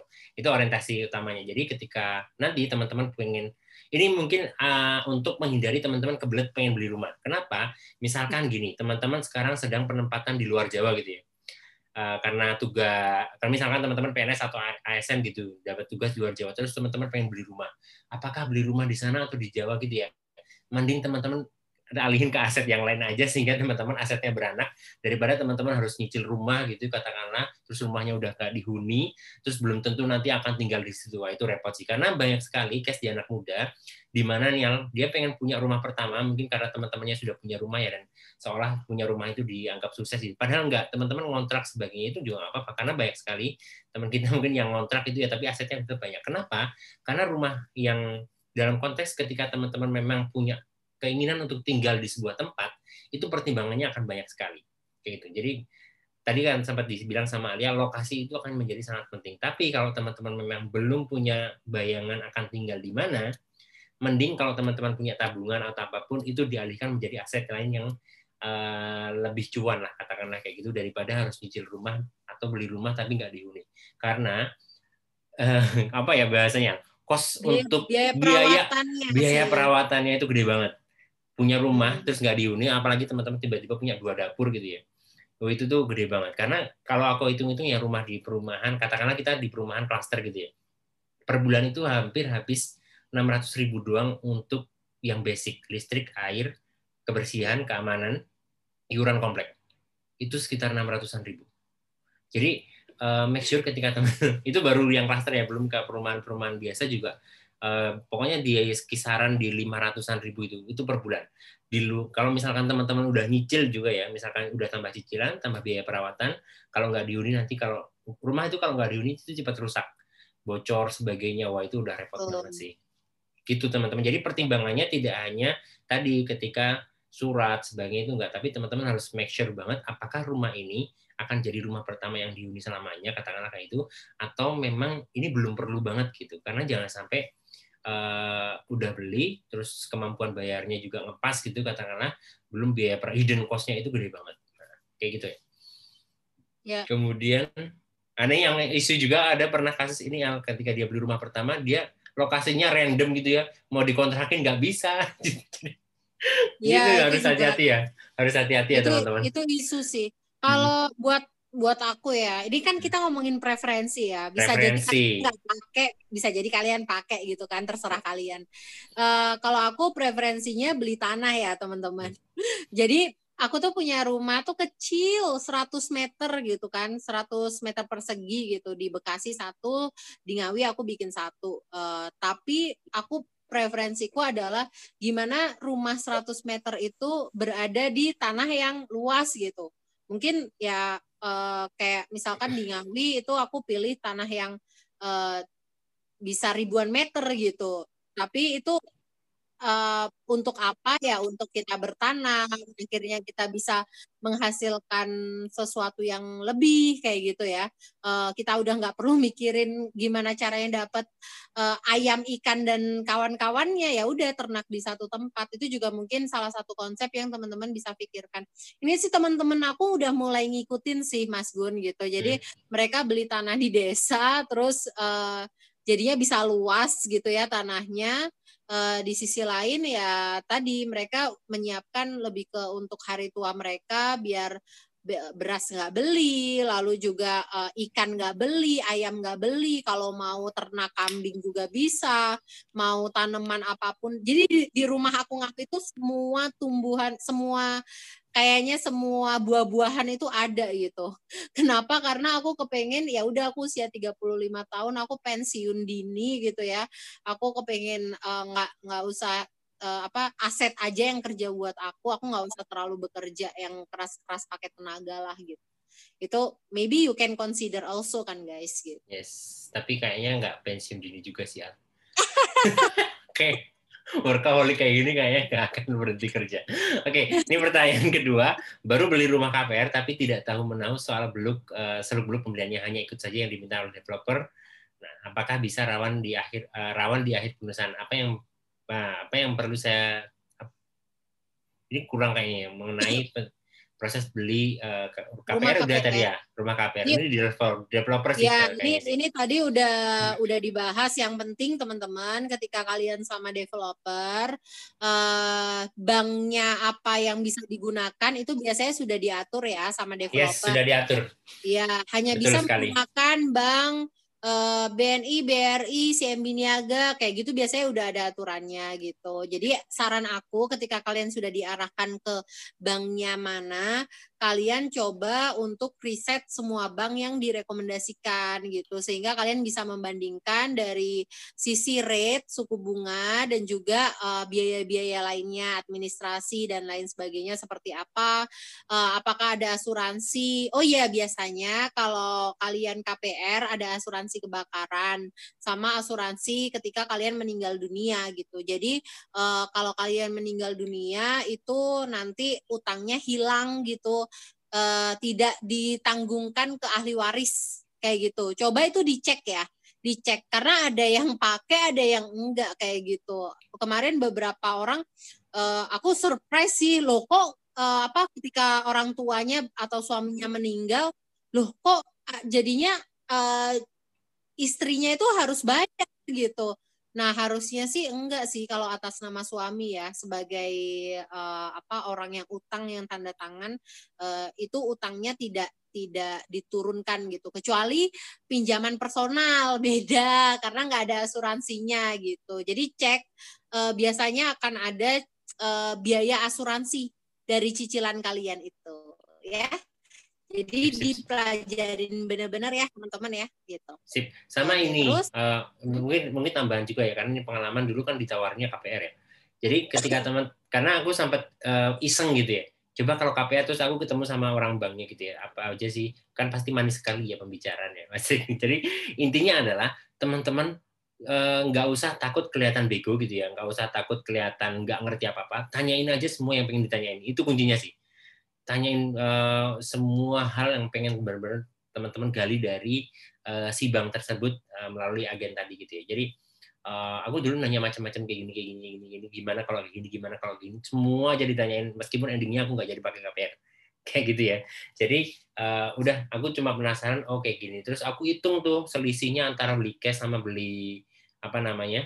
beli cash sama beli KPR. Wah, selisihnya bisa dapat mobil gitu ya. Mending oh ya udah aku waktu itu terus ngajuin cash bertahap. Ya intinya ketika cash bertahap pun aku ada isu waktu itu harusnya 12 bulan jadi 14 bulan. Kenapa? Karena waktu itu pembangunannya molor gitu ya. Jadi ini kayak negosiasi gitu ya sama developer. Uh, pembangunannya molor, molor lebih dari satu bulan. Terus aku minta penangguhan pembayaran lunas ketika rumahnya sudah jadi kayak gitu. Jadi oh oke okay, nggak apa-apa dan nggak ada denda sebagainya gitu. Karena ini kayak kesalahan developer karena dia tidak bisa tepat waktu membangun rumahnya kayak gitu. Harusnya dia selesai dalam enam bulan, dia selesai dalam waktu 8 bulan. Nah kayak gitu sih. Jadi memang teman-teman harus tektokan benar-benar nih ketika hal-hal kayak gini. Benar-benar benar banget kata Desta, bandingkan antara eh, yang satu dengan yang lainnya. Kemudian kalau misalkan teman-teman mau cash bertahap, teman-teman harus pastikan eh, itu pembayarannya itu akunnya itu jangan sampai ke akun personal ya, kecuali sama orang ya. Kalau ke developer harus ke akunnya developer, terus semua bukti transaksi itu harus ada ketika teman melakukan pembayaran teman-teman harus uh, punya bukti transaksinya. Dan teman-teman juga harus uh, cek juga nih uh, kalau ini hubungannya sama developer ya misalkan mau cash bertahap teman-teman tanya boleh nggak nih bayarnya nggak bulanan? Gitu. Dulu saya nggak bayarnya nggak bulanan karena nggak punya gaji bulanan jadi saya nggak bisa bayar bulanan. Saya bayarnya itu tiga bulan sekali atau empat bulan sekali atau jadi kayak cuma bayar lima kali apa ya dalam waktu 14 bulan gitu. Yang penting tercover untuk semua pembayarannya. Nah kayak gitu sih itu mungkin tambahan aja. Nah, kita masuk ke berikutnya. Ini metode ya. Hmm, apa yang harus diperhatikan nih? Apa hal-hal penting yang harus diperhatikan pada masing-masing metode pembiayaan tersebut? Jadi pembiayaannya ada apa? Ini Alia on gini, Al? Ya, sorry, nah, kemute. Oke, okay. jadi pembiayaannya kan ada cash, KPR, cash bertahap. Apa sih yang penting diperhatikan dari masing-masing metode tersebut? Uh, yang harus diperhatikan cuma daya daya daya kalian ngebayar gitu kemampuan bayar gitu. Jadi kan kalau orang kredit itu kan ada ada beberapa 5C eh, lah kasarnya kalau di bank itu yang diperhatikan capital kolateral kayak gitu-gitu. Nah jadi eh, yang paling penting adalah kalau sama bank ya biasanya kalian akan dilihat eh, sisi karakter teman-teman gitu. Orang orang e, mampu bayar tapi karakternya nggak bagus, nggak mau bayar, itu e, akan lebih susah ditagihnya gitu. Mendingan orang paham nggak? Jadi e, kalian lebih prefer ngutangin orang yang dia sebenarnya kaya tapi utang terus uh, susah bayarnya gitu ya kan ada ada model-model kayak gitu jadi uh, bank akan lebih melihat sisi karakter gitu. Lalu juga pasti kapital, kapital atau kemampuan bayar kalian yang tadi gue gue share gitu ya. Uh, itu di 30 sampai 35 persen dari total pendapatan kalian gitu. Uh, intinya adalah kalian uh, harus benar-benar paham akadnya gitu. Kalau cash kan sebenarnya kalau cash itu uh, pastikan memang semua dokumen ada baru dibayar ya. Jadi sama-sama ke notaris, uh, cek dokumen baru bayar. Gitu. Itu itu penting banget. Jangan uh, bikin perjanjian-perjanjian sendiri ya gitu karena kalau kalian bikin perjanjian-perjanjian sendiri atau ngide gitu kan uh, bahkan ya udah cuma ngasih duit nggak ada nggak ada bukti apa pun kwitansi pun nggak berlaku loh teman-teman Kalian mau gugat pakai kwitansi gimana? Di situ kwitansinya kwitansi palsu gitu. Jadi eh, paling aman ya tadi paling aman kalian datang ke notaris uh, lakukan pembayaran di depan notaris ketika semua dokumen selesai. Kemarin saya hampir kelewatan itu karena ternyata uh, gini, nama orangnya itu adalah katakanlah Hadi ya, tapi nama di sertifikat itu Adi, hanya hilang. Nah, itu karena notarisnya saya sering pakai, jadi dia kayak teliti banget kalau dokumen saya gitu kan. Itu nggak bisa diproses. Beda hilang nama satu nggak bisa diproses. Hadi jadi Adi itu nggak bisa diproses kayak gitu. Uh, belakangnya ada kata Putri gitu kan. Terus uh, misalkan di KTP kalian namanya uh, Alianur Putri gitu misalkan. Tapi di sertifikat namanya Alianur itu nggak bisa diproses jual belinya kalian harus ngurus ke mana ke kantor desa kecamatan Iya, uh, ke, iya ke, ke, kan, kemarin sih ngurusnya kita ke desa, kecamatan, kelurahan, Mas. Hmm. Uh, tanda tangan semua pejabat terkait gitu ya, matnya, lurahnya.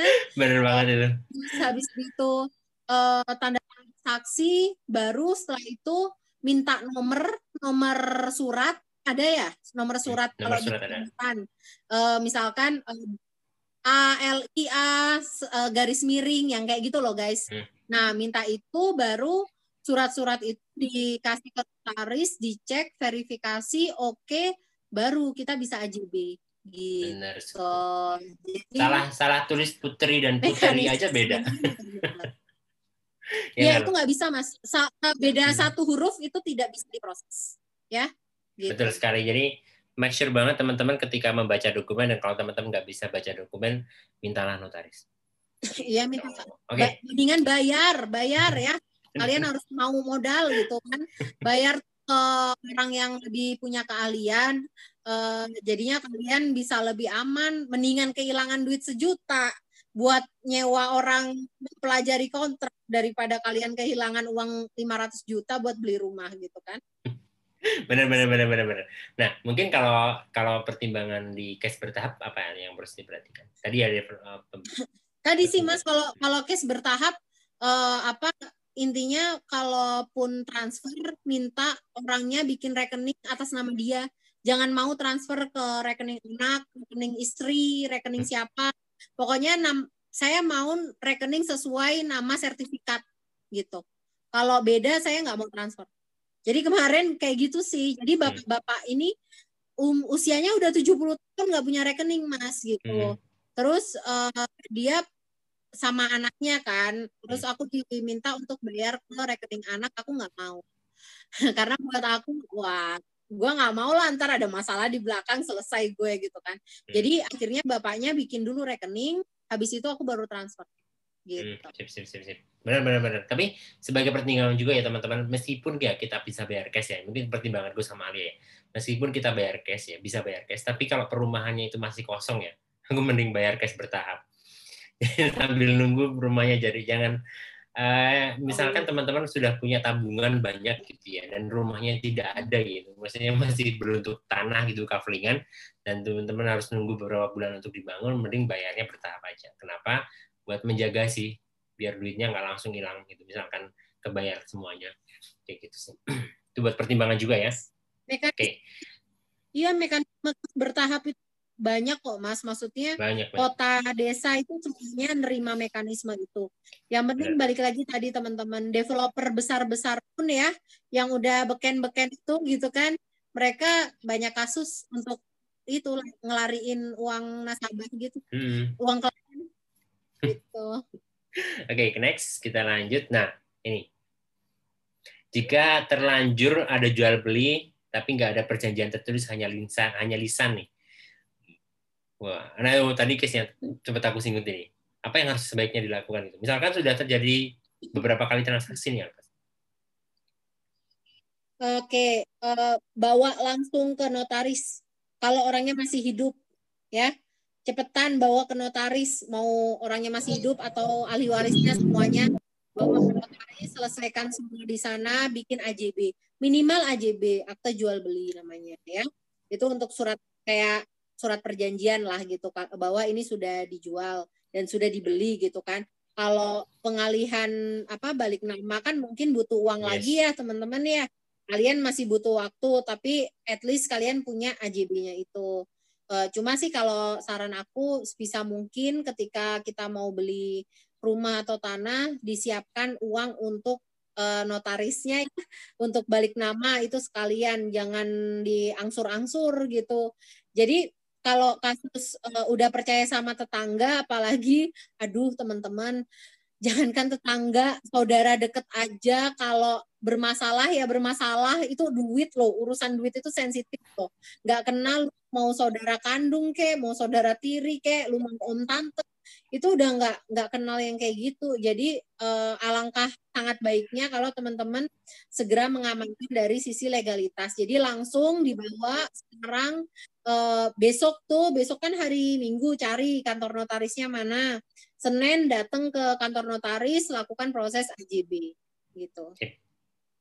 Nah, ini berikutnya kita sudah bahas juga sih tadi sih bagaimana agar aman atau terhindar dari pembelian tanah atau rumah yang dalam sengketa. Kita tadi sempat dibahas banyak ya. ya, Next, intinya, uh, semua intinya semua hal tanah atau rumah dalam uh, dalam apa ya cakupan waris gitu ya uh, ini juga nasihat buat teman-teman ketika menjadi orang tua dan mau bagi-bagi warisan uh, pindahin aja segera atas nama anak ketika anak itu udah udah eligible lah sah secara hukum gitu ya untuk punya uh, sertifikat rumah gitu. Uh, karena kenapa? Kalau itu nanti ketika kita meninggal atau gimana semua anak harus approve. Kalau ada satu yang nggak approve nanti diselesaikannya ke pengadilan. Ribet gitu ya. Jadi uh, yang kayak gini-gini kalau tanah atau rumahnya itu dimiliki oleh seseorang terus ahli warisnya nggak kooperatif, kalian bisa bermasalah sendiri gitu. Sip. Dan uh, apa namanya? Dan mungkin kalau aku pribadi juga menghindari tanah beli tanah. Aku bisa kan ini nyarinya sawah yang beda sama Alia ke pekarangan nyarinya. Jadi uh, saya menghindari yang bentuknya uh, tanah warisan kayak gitu. Sama. Wah itu panjang banget urusannya pusing. Ya, Kalau apalagi di desa ya. Iya. Jadi udah, aduh, itu hindari aja deh gitu. Itu nah. di desa itu sawah satu hektar dibagi tujuh anak ya Allah, udahlah, udah pasti pusing. Ya udah, pusing. Terus, gitu. nah ini bagi cara mempercepat cicilan KPR bagaimana prosesnya dan jika dipersulit oleh bank, nah, Uh, Oke, okay. cara melakukan percepatan KPR kalian datang ke salesnya itu di awal itu garda depan dari kredit kalian ini ya salesnya. Jadi ketika kalian ke salesnya itu kalian bilang bahwa Mas, Mbak, saya mau lakukan uh, pembayaran dipercepat, minta tolong dipersiapkan hitungannya seperti apa. Kalau kalian dalam satu minggu aja nggak ada nggak ada jawaban dipersulit, kalian datang ke cabang minta ketemu sama kepala cabang ya agak gitu harus kan uh, ketemu minta sama, ketemu sama kepala cabang uh, terus minta proses ini di cepat dihitungin gitu ya tunggu aja tunggu aja di tempat gitu. Karena ngitung kayak gini kan udah ada datanya semuanya. Terus setelah itu uh, apakah akan dipersulit? Selalu ada kemungkinan Enggak, enggak semua bank lah ya. Aku juga enggak mau menggeneralisasi semua bank mempersulit proses KPR uh, eh, dipercepat itu enggak juga. Ada yang gampang, ada yang sulit gitu. Nah, ketika ketemu sama yang sulit gitu ya, uh, kenapa menjadi sulit? Karena bayangin aja, kalian punya utang uh, kan cicilan bunga kalian kan seharusnya masih ada dong gitu. Dengan kalian melunasi utang kan kalian lunasi adalah cicilan pokok gitu plus denda Denda itu menggantikan cicilan bunga. Kayak gitu. Nah, terus itu satu. Yang kedua, eh, si pihak salesnya akan ke kehilangan target kan berarti kalau kalian melakukan pelunasan di percepat. Jadi biasanya kalian akan ditawarkan se sebanyak apa pun insentif-insentif untuk mencegah kalian melakukan proses pembayaran di percepat. Jadi itu sih kalau masih dipersulit ya kalian uh, ini, cara cara baru aku nih. Kalau udah ada brand yang nggak menyenangkan gitu ya eh, produknya, aku chat di DM Instagram, terus aku bilang kayak eh, Mas atau Mbak tolong dong dibantu, ini saya kayak gini gini ada terus gitu kan terkait produknya. Uh, kalau nggak ada jawaban saya up di Instagram story ya. Jadi itu efektif sekali guys. Tag aja CEO-nya, CEO banknya. Jadi biar kalian diproses sama dia, oke? Okay? Jadi itu adalah cara ternekat yang mungkin teman-teman bisa lakukan gitu. Ketika memang sangat dipersulit ya prosesnya. Udah nyoba ke mana-mana jelasin aja teknologinya.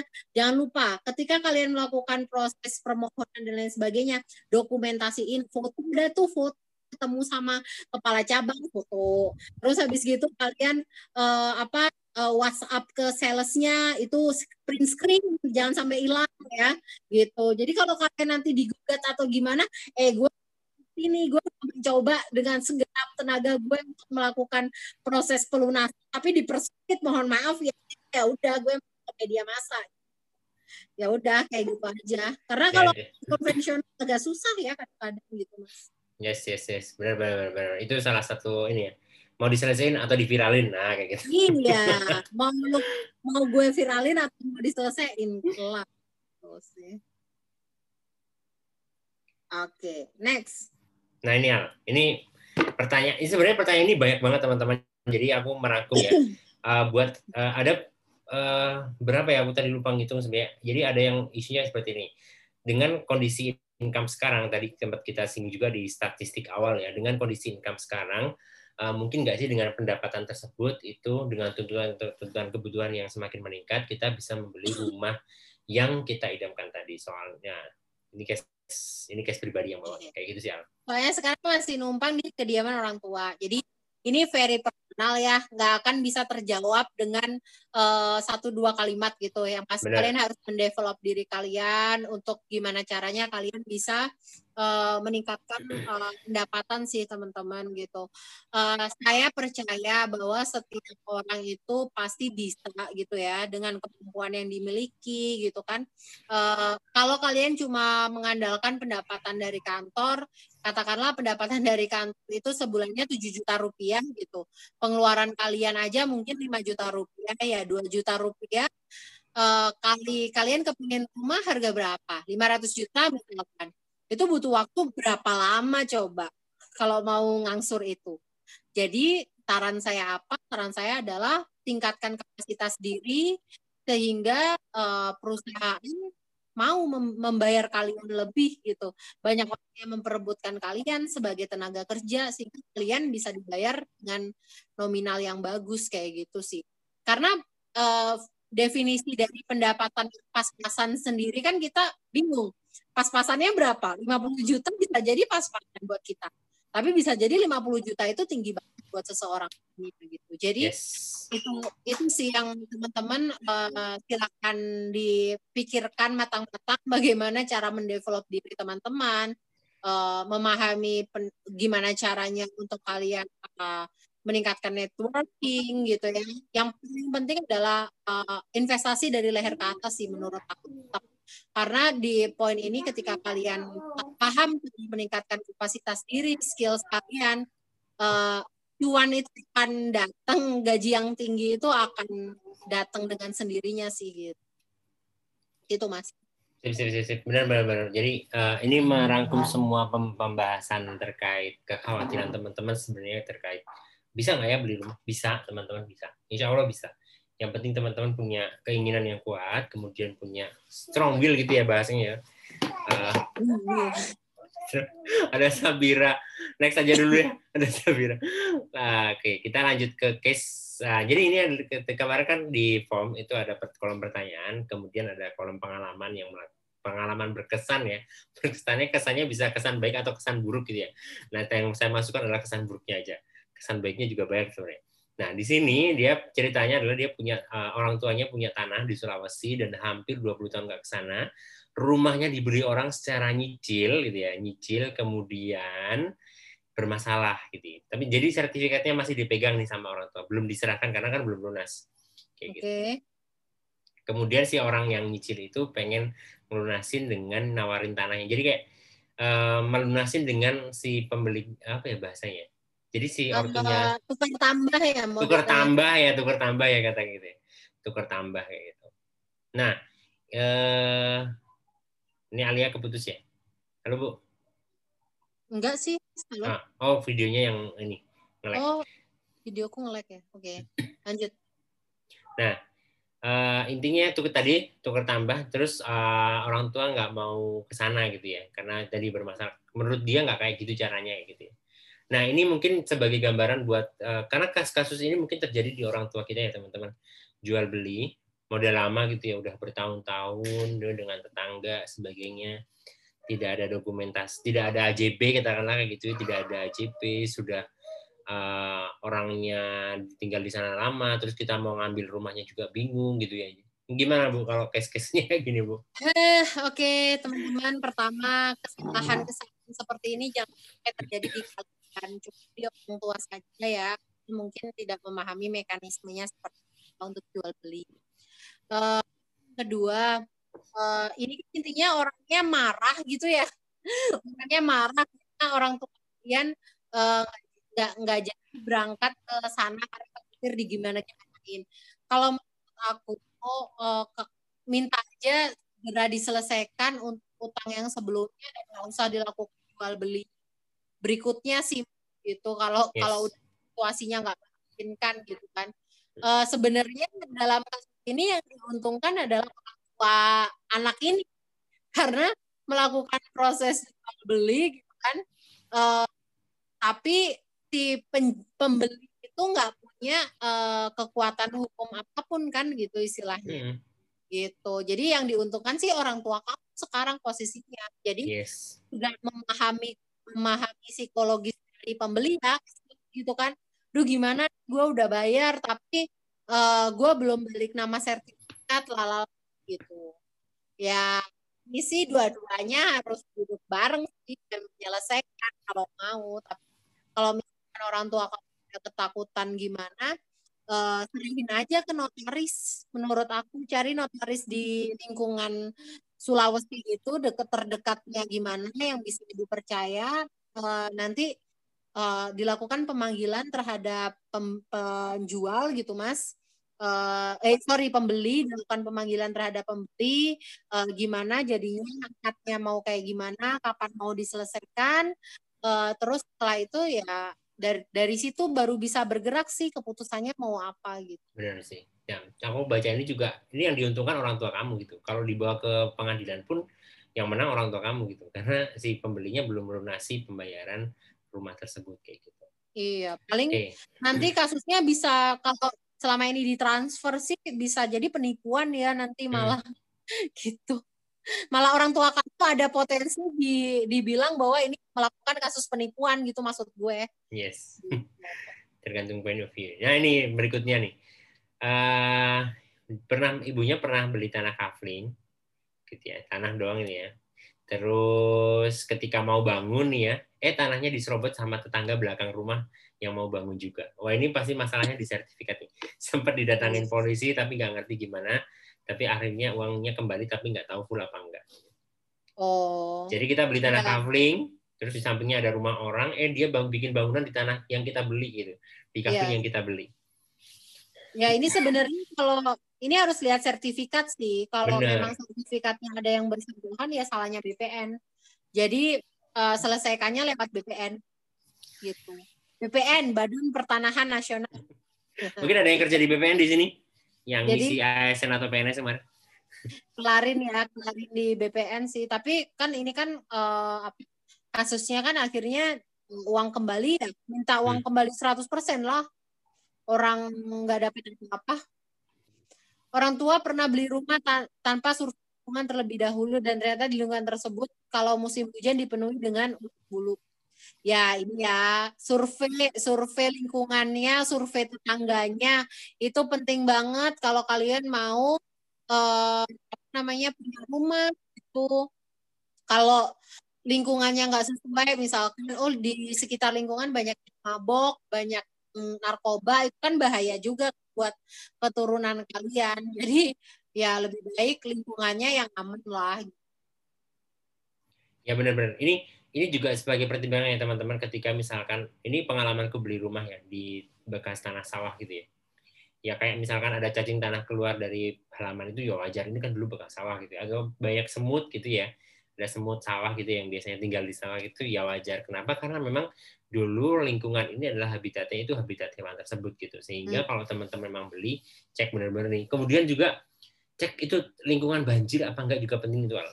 Misalkan yes. genangan sebagainya itu juga dicek. Atau juga cek teman-teman air tanah. Wah, itu juga jadi menurutku teman-teman ya seperti yang aku sampaikan di Instagram Story juga, ketika teman-teman pengen tinggal di sebuah wilayah ya, terus teman-teman belum yakin ya, ada rumah yang diincar nih tapi teman-teman belum yakin gitu untuk membelinya, ngontrak lah atau ngekos gitu enam bulan gitu di sana. Kenapa? Teman-teman bisa ngecek lingkungan, kondisi air tanah, kemudian kualitas udara, akses sebagainya. Teman-teman bisa merasakan macet dan tidak macetnya. Teman-teman bisa apa namanya ngecek ini kalau jam sekian itu seperti apa kayak gitu dulu kalau beli rumah ini tuh aku aksesnya oh aksesnya dia tidak macet kemudian apa namanya di dekat sini ada rumah sakit sebagainya terus ini kondisinya juga tinggi gitu ya datarannya tinggi nah kalau di Jogja itu juga teman-teman harus ini mungkin sebagai gambaran ya Jogja kan pernah gempa besar terus teman-teman cek apakah eh, rumah tersebut dulu masuk dalam area zona yang paling terdampak parah ketika terjadi gempa Jogja di tahun 2000-an berapa itu. Nah, itu teman-teman juga cek. Kalau misalkan teman-teman mengambil sebuah tempat di wilayah yang pernah terjadi bencana kayak gitu. Teman-teman cek. Kayak gitu ya. Itu sebagai itu hal-hal itu nggak ada di ini sih, nggak ada di Google nih. gitu. Oh, ternyata rumah ini dulu area ini terdampak parah banget di gempa. Jadi jadi kalau ketika teman-teman ini bukan masalah ini eh, nggak uh, jadi beli di situ nggak bisa beli di situ tapi ketika teman-teman membangun rumahnya nah itu yang jadi penting harus pakai arsitek bagaimana agar rumahnya tahan gempa lebih safe dan sebagainya kayak gitu itu akan jadi pertimbangan juga kayak yes gitu. oke okay, nah, next next next nih ya uh, pernah tidak mengecek itu tanah sawah bukan pekarangan jadi tidak bisa dibangun uh, dan uangnya masih nyakut. Tadi sempat salah kita bahas di grup sama ya. Ini ada yeah. namanya proses pengeringan, teman-teman. Jadi teman-teman, ketika teman-teman uh, membeli tanah sawah gitu ya, lalu kepengen dibangun, segera diurus uh, pengeringannya. Jadi pengeringan itu untuk apa? Untuk pemerintah kita bisa mencatat sebenarnya tanah sawah yang beralih menjadi tanah perumahan atau tanah kering itu berapa? Karena kan itu e, berguna untuk memprediksi ketersediaan pangan gitu. Jadi e, yang harus teman-teman e, lakukan adalah memvalida, me, melakukan proses pengeringan. Nanti bayar ya. Proses pengeringan itu kalian bayar. Gitu. Yes, benar. Karena sertifikatnya berubah dari sawah menjadi pekarangan kayak gitu betul iya. betul jadi itu pakai notaris juga gitu pakai notaris juga dan gini teman-teman kalau aku biasanya kan kalau pengalaman Ali kan memang beli pekarangan ya kalau kan belinya sawah jadi kalau aku memang cari aku sawah pun mas. Oh, sawah juga ya nah aku cari sawah yang memang jadi... sampingnya ada jalan nggak ya, yang literally nowhere di tengah-tengah gitu ya. itu itu repot banget nanti kalau misalkan harus jadi bangunan atau itu repot banget jadi paling nggak dia deket sama jalan lah kayak gitu iya nah next uh, Next. Wah ini nih memaksakan diri mengajukan kredit rumah syariah sebenarnya sudah ditolak. Wah ini tadi sempat kita bahas ya sudah ditolak sama bank, tidak di ACC gitu ya. Ngotot dibantu developer, di ACC sama bank, nggak tahunya setelah dihitung nih ya cicilannya melebihi batas kemampuan. Jadi akhirnya batal dan kena denda. Ya. Intinya ya dalam hal apa pun jangan melebihi, jangan memaksakan diri untuk lebih dari kapasitas, terutama terkait dengan utang ya, sesuatu yang terkait utang dan finansial. Eh, banyak banget keluarga itu karena persoalan finansial gitu, karena ditagih debt collector dan sebagainya. Jadi hati-hati teman-teman. Aku udah cukup banyak ketika aku di bank eh, apa banyak orang yang ngontak untuk minta tolong karena rumahnya mau disita sama bank gitu kan. Uh, Mbak ini gimana? Setelah aku pelajarin kasusnya, aku setuju dengan banknya. Emang harus disita gitu karena apa? Karena tidak memperdulikan surat teguran yang sudah datang, terus habis gitu uh, secara kontrak juga bank sah melakukan itu ya. Karena kalau uh, ada beberapa kasus di mana sertifikat itu diroyal. Roya itu artinya kepemilikannya itu dipindahkan ke bank gitu sehingga bank bisa melakukan sita atau penjualan gitu. Mengga, ayo nih uh, apa gue jual jual tanah ini gitu itu bisa bantu ketika statusnya di roya apalagi gampang hmm, banget gampang gitu. banget itu Jadi buat teman-teman nih misalkan beli rumah di developer gitu ya, pastikan itu uh, sertifikat itu misalkan KPR ya, apakah sertifikat itu atas nama teman-teman atau atas nama bank kayak gitu ya. Itu harus dicek gitu. Kalau ketika udah lunas KPR-nya segera balik nama. Betul. Segera dibalik nama. Intinya segera dibalik nama. Kalau udah lunas. Jadi kalian minjem gini ya, kalau soal jaminan tadi gitu ya, jaminan uh, ini kan sekalian pertanyaannya pasti ya. Kalau misal KPR belum punya aset sebagai jaminan, apa bisa? Jawabannya bisa. Karena uh, jaminan dari KPR itu ya tanah Room. atau rumah yang uh, yang menjadi objek jual beli gitu istilahnya. Terus gimana caranya? Ya udah tinggal proses kayak biasa aja kalau caranya. Uh, yang menggunakan agunan itu kayak misalnya kalian pinjam untuk usaha modal usaha. Terus uh, ya udah modal usaha sih biasanya yang kalian pakai pakai jaminan teman-teman gitu. PPKB mobil atau apa.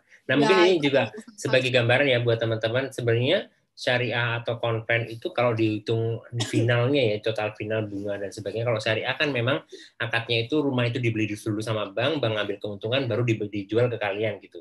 Bedanya kayak gitu. Nah secara kalau diukur-ukur sebenarnya akan sama aja sih gedenya gitu ya. Cuma kelihatan mungkin kalau secara kasat mata di syariah itu akan kelihatan gede banget gitu. Karena jadi kita kayak wah kok gede banget ya? Ya memang akadnya seperti itu. Kita beli rumahnya dari bank dengan ya. cicilan yang sudah ditentukan gitu. Kalau di kalau di total sih sama mas. Oh. di total Ada, sih sama gitu ya. Jadi uh, silahkan apa hmm. dilakukan riset lagi gitu kan. Riset. Hmm. Uh, uh. Intinya bisa jadi juga beda jauh ketika beda bank kayak gitu. Jadi aku pernah ngeriset juga sih Al. Nah, kalau KPR di bank ini bahkan sesama bank konven aja dia ngasih bunganya beda. Yes. Kayak gitu loh uh, lebih murah bank-bank yang nasabah consumer bankingnya. Banyak karena mereka punya yang namanya kasa. Kasa Bang. itu yes, uh, kasa itu account saving account dana tabungan. Karena kan mereka kasih kalian tabungan kan bunganya murah. Hmm. sehingga mereka bisa mengeluarkan kredit dengan bunga yang murah. Itu logikanya. Logikanya logikanya seperti jadi, jadi cari aja bank yang uh, logonya warna biru itu relatif lebih murah itu mereka punya yeah. bunga. Bank yang cabangnya itu sampai ke ini tingkat desa. Enggak, enggak, bukan, bukan, bukan yang itu. Bukan, bukan yang itu. Satu lagi. Oh, yang satu lagi. Oke, okay. gitu. jadi uh, tapi uh, ini juga mungkin uh, pertanyaan juga misalkan kita mau ngajuin KPR nih, terus sama sama perusahaan sama perusahaan sama developer cuma disediain bank merah sama bank kuning misalkan. Tapi kita pengen ngajuin nih dari bank biru gitu, bisa nggak sih ngajuin ke developer gitu? Susah biasanya, Susah, ya? karena biasanya developer sudah ada perjanjian dengan bank merah dan bank kuning yang tadi disebutkan. Gitu. Oh oke okay, oke. Okay. Jadi ini jadi pertimbangan juga buat teman-teman nih, kalau misalkan sudah teman-teman sudah nikah sama bank biru gitu ya, terus sama developernya disediainnya pilihannya itu merah sama kuning ya teman-teman harus pertimbangkan juga gitu. Iya. Oke. Okay, Tapi next. nego nego aja sih mas. Nego nego terus bisa kayaknya. Nah, nextnya tidak ada, nextnya tidak ada. Okay. Uh, ini ini kita tinggal sekitar 14 menit lagi menjelang sesi terakhir. Buat teman-teman terima kasih yang sudah menyimak. Nah mungkin ada pembahasan-pembahasan uh, tambahan sih. Kalau ini sih kalau di di apa namanya di kolom chat ya. Wah ini sengketa saudara dan bapak. Wah ini wah ini udah kompleks sih maksudnya kalau udah hubungan apa namanya hubungan ngurus sengketa intinya kalau udah ada sengketa sebagainya adalah libatkan notaris, libatkan orang-orang yang memang punya kapab kapabilitas ya expert ya di bidangnya. Nggak bisa kita urus uh, sendiri itu kayaknya susah karena waris kemudian apa namanya tanah hibah atau hadiah kayak gitu ya. Kita nggak hibah hibah tapi belum dibalik nama juga sama aja bohong nanti jadinya. Jadi teman-teman harus benar-benar memastikan uh, klik dokumen-dokumen legal itu benar-benar teman uh, apa namanya aware gitulah intinya kayak gitu. Betul teman-teman. Kalaupun kalian dapat hibah sesuatu kayak misalkan uh, dikasih mobil. Balik nama segera. Kalau Mas, kalau kemarin ada kasus musola ya, jadi ada sebuah musola yang sudah berdiri gitu kan, uh, itu adalah hibah dari orang tua. tapi ternyata sekarang si anak mengalami kesulitan finansial, jadi anaknya minta nah itu kompleks banget kan. Orang tuanya sudah menghibahkan tapi tidak ada balik nama ke pihak. Jadi fasum kan harusnya gitu ya. Uh, harusnya itu dilepaskan itu ke pemerintah itu bisa uh, bisa mekanismenya seperti itu jadi nggak usah nggak perlu ada apa namanya sertifikat baru itu bisa prosesnya dilepaskan aja gitu istilahnya. Tapi ya lewat notaris sih. Kalau kemarin aku uh, ada bagian dari tanah yang aku beli itu buat kuburan gitu. Jadi uh, itu ya dilepaskan kayak gitulah dari sertifikat guru. Nah kalau kasus kemarin di yang yang baru aja itu di yang tanya kamu adalah terkait dengan musola itu. Terus gimana? Nah, si anak menginginkan harga yang nggak masuk akal. Gitu. Tapi pihak masyarakat tidak bisa berbuat apa-apa. Karena secara legalitas tanah itu masih dimiliki oleh si anak sebagai ahli waris. Gitu. Kompleks ya? Jadi kalau udah urusannya duit itu udah nggak mikir ini Betul. Jadi teman-teman kalau kalian ingin hibah sesuatu sebelum kalian meninggal dunia, segera selesaikan urusan legalnya. Karena ketika kalian sudah meninggal dunia, suka-suka ahli waris kalian mau ngapain asetnya gitu ya. Jadi uh, belajar untuk hukum waris juga sih, karena itu penting. Uh, jadi buat teman-teman karena 2021 kita akan bahas uh, mendalam terkait dengan waris sip sip. Intinya kalau di waris sih ketika ada orang meninggal langsung dibagi warisnya kayak gitu. Jangan nunggu pasangannya juga ikut meninggal gitu. Misalkan nenek kita atau kakek kita atau misalkan orang tua kita salah satu uh, segera dibagi kayak gitu. Biar cepat tapi, clear. tapi di Indonesia nggak terbiasa. etika etika. Tapi aku mau menerapkan ke keluargaku sih. Iya iya Gitu. Karena itu bagian dari ini penerapan ilmunya. Nah, ini buat teman-teman, terima kasih sudah menyimak kita dari satu jam 30 menit ke belakang gitu ya. Wah, terima kasih banget nih. Uh, sekali lagi, nanti kita akan upload ini ke podcastnya Alia. Nama podcastnya apa, Bu? Catatan cerita kita yang Catatan. vakum sekian bulan. nah, biar nggak vakum, kita bikin kontennya pakai kayak gini aja. Ya nggak, Bu? Nah, intinya gini, terima kasih buat teman-teman yang sudah hadir. Nah, kita tadi kan sempat dibahas juga di depan bahwa kita baru di sini akan baru membahas tentang rumah, tanah dan sebagainya dan sebenarnya ketika kita akan membahas detail kayak case per case ya kalau kita ngomongnya study case ya ini ada tadi ada 400 sekarang 300-an orang itu ya. Ini ini bisa 300 masalah gitu. Jadi eh, biar nggak ada 300 masalah, maka teman-teman harus aware di hal-hal tadi itu. Legalitas, teman-teman juga harus memahami transaksi, tahu oh, tahu konsekuensi dari masing-masing transaksi, make sure hal-hal itu eh, teman-teman ketahui sebelum nanti teman-teman melakukan transaksi dalam jumlah besar gitu ya. Dan atau mungkin teman-teman eh, misalkan sebelum dari kapasitas kapasitas itu ya coba teman-teman deh mulai kalau aku ya caraku dulu ya coba teman-teman mulai ngurus hal-hal hal-hal administratif gitu ya hal-hal administratif yang mungkin dalam benak-benak teman-teman sekarang itu ribet banget gitu ya.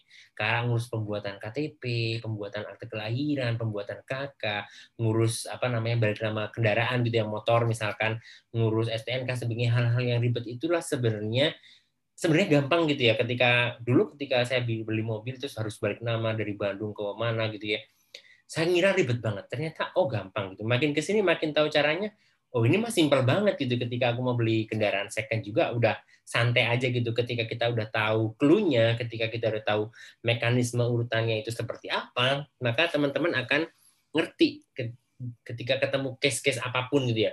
Oh, kendaraan kayak gini kayak gini nih. Jadi paling enggak teman-teman punya experience dulu nih gitu. Experience punya pengalaman biar teman-teman nggak kaget gitu ketika berhubungan dengan sesuatu yang sifatnya administratif. Kenapa? Justru sebenarnya gini, administrasi itu kan dibuat untuk memudahkan seseorang ya, untuk mengamankan juga ya, termasuk untuk mengamankan sesuatu yang kalau kita ada transaksi gede itu lebih safe gitu ya.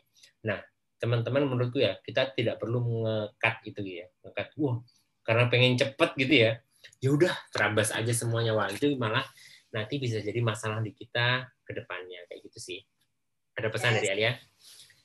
Jadi intinya adalah semangat membeli tanah dan rumah.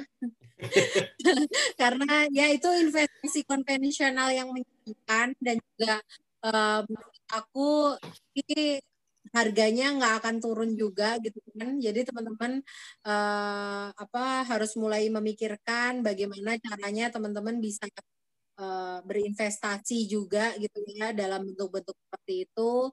Uh, tergantung sukanya juga sih. Ada orang yang suka saham, ada yang suka uh, deposito aja gitu kan, macam-macam. Tapi kalau buat aku sih uh, investasi di tanah sama rumah itu uh, seneng aja gitu ngumpulin sertifikat itu menyenangkan gitu dan ketika kalian ngeliatin wah ini udah segini nih gue uh, kira-kira target ke depannya ngapain dan yang penting tadi memahami proses untuk uh, administrasinya itu super penting. Kenapa? Karena ya enggak kita punya tabungan hilang lah ya gitu. Itu mungkin sih Mas uh, dari aku buat teman-teman semua. Gitu. Oke, terima kasih juga buat Alia. Saya sudah diundang ke podcastnya. sudah diundang podcastnya. Nah, eh, teman-teman kita tidak ada sesi open mic memang di sini karena kalau saya sudah membayangkan kalau ini open mic itu akan ada 300-an kasus gitu ya. Karena terlalu banyak dan saya menghindari itu biar teman-teman bisa mendapatkan gambaran besar apa sih yang harus teman-teman persiapkan ketika mau ke sana kayak gitu apa dari sekarang? Mungkin teman-teman sekarang sedang berpikir gimana ya kapasitas finansialku belum sampai sana sih tapi saya punya finansial goal ke sana. Oke sekarang adalah waktunya teman-teman mendevelop diri. Jadi intinya adalah teman-teman nggak usah apa ya nggak usah merasa belum sukses gitu atau kalau nggak usah merasa gagal hanya gara-gara teman-teman misalkan di usia sekarang belum memiliki apa pun yang dimiliki sama orang lain katakanlah kayak gitu. Yang penting adalah teman-teman tidak berhenti eh, untuk apa namanya berusaha tidak berhenti untuk mendevelop diri gitu ya buat teman-teman yang masih mahasiswa nih ya. Coba teman-teman pikirkan nih habis lulus nanti mau jadi apa? Mau belajarnya seperti apa? Karena uh, apa ya perjalanannya masih panjang sih perjalanannya masih panjang. Teman-teman jangan sampai ketika udah mahasiswa gitu ya menyia-nyiakan kesempatan itu. Karena karena kalau kita misalnya saya sama Alia gitu pengen jadi mahasiswa kayak kayak Alia bakal jadi presiden BEM UI maksudnya kayak kesempatan-kesempatan yang dulu dilewatan itu kayak sayang banget gitu. Karena jadi mahasiswa itu wahana belajarnya itu banyak banget dengan KTM-nya itu kita dapat diskon ya selain dapat diskon kita juga bisa dapat akses hal-hal yang gak bisa kita akses ketika kita udah di dunia kerja gitu ya. Mungkin dulu ketika kita mahasiswa, wah pengen banget kerja ini udah ngasilin sendiri, habis kerja teman-teman bingung nih gajinya misalkan merasa tidak cukup dan sebagainya. Yang penting teman-teman jangan lupa untuk bersyukur ya. Ini ini sangat ini ya sangat klise ya, tapi itu sangat bekerja ya. Kayaknya sangat klise, tapi itu insya Allah sangat-sangat bekerja karena seperti pesan saya kemarin dan pesan teman-teman penulis saya gitu ya di di langit-langit intinya adalah ketika teman-teman ini memiliki itu eh menikmati itu tidak sama dengan memiliki. Kalau teman-teman sekarang sedang berada di rumah kontrakan, yaitu dinikmati di desa, dinikmati punya kendaraan pun dinikmati. Karena uh, apa pun yang ada di dunia ini ya, pada dasarnya kan tidak akan kita bawa ke mana-mana gitulah. Yang penting uh, jangan lupa selama teman-teman berusaha, teman-teman juga beramal gitu ya, berbuat baik. Wah itu jadi pondasi sih. Berbuat baik dengan banyak orang itu bisa membangun networking juga. Oh iya jangan lupa sekali lagi kita juga buka donasi, buka kotak infak yang ini kayak pengajian aja. kita buka kotak infak, kotak infaknya udah kita sebar itu udah kita putar di grup ya, jadi teman-teman bisa lihat di sana aja biar gampang. It, uh, silakan mau ngisi boleh mau enggak juga nggak apa-apa. Intinya uh, semoga sesi ini bermanfaat buat teman-teman. Next kayaknya kita akan bahas tentang gimana sih beli barang second. Nanti saya akan jadi pematerinya. Mungkin Alia akan jadi moderatornya karena saya karena karena kayaknya saya duta OLX deh. Jadi saya beli barang-barang second gitu ya. Hampir mostly di rumah saya itu barang second gitu. Jadi komputer, sepeda, mobil, ya semuanya itu barang second. Saya baru dapat sepeda baru dipakai sebulan terus harganya selisih sejuta lebih gitu. Gara-gara orangnya itu merasa udah nggak perlu. Oh, aku bisa jual lagi gitu. Jadi kadang-kadang ketika beli barang second itu pengen aku jual lagi gitu. Karena lebih cuan gitu. Nah, nanti saya akan bahas lagi di sesi yang lain mungkin uh, nggak dalam waktu nggak tahu ya kapan karena memang harus mengalokasikan waktu juga. Dan terima kasih juga buat teman-teman dan khusus misalkan ada teman-teman karir kelas 2021 di sini pembahasan seperti ini ya kayak apa namanya eh, legal kemudian apa namanya syariah dan sebagainya. Nanti kita akan ada sesi sendiri yang lebih detail. Nah terima kasih buat teman-teman semua. Selamat malam dan selamat istirahat. Semoga bermanfaat ya. Assalamualaikum warahmatullahi wabarakatuh. Habis ini kita di grup akan dibuka kolom message-nya. Oke, dadah. Assalamualaikum warahmatullahi wabarakatuh. Bye. Waalaikumsalam. Terima kasih. Terima kasih. Waalaikumsalam warahmatullahi Terima kasih Mbak wabarakatuh. Alia. Sampai bertemu lagi. Dadah. Udah semuanya. Ya, semuanya.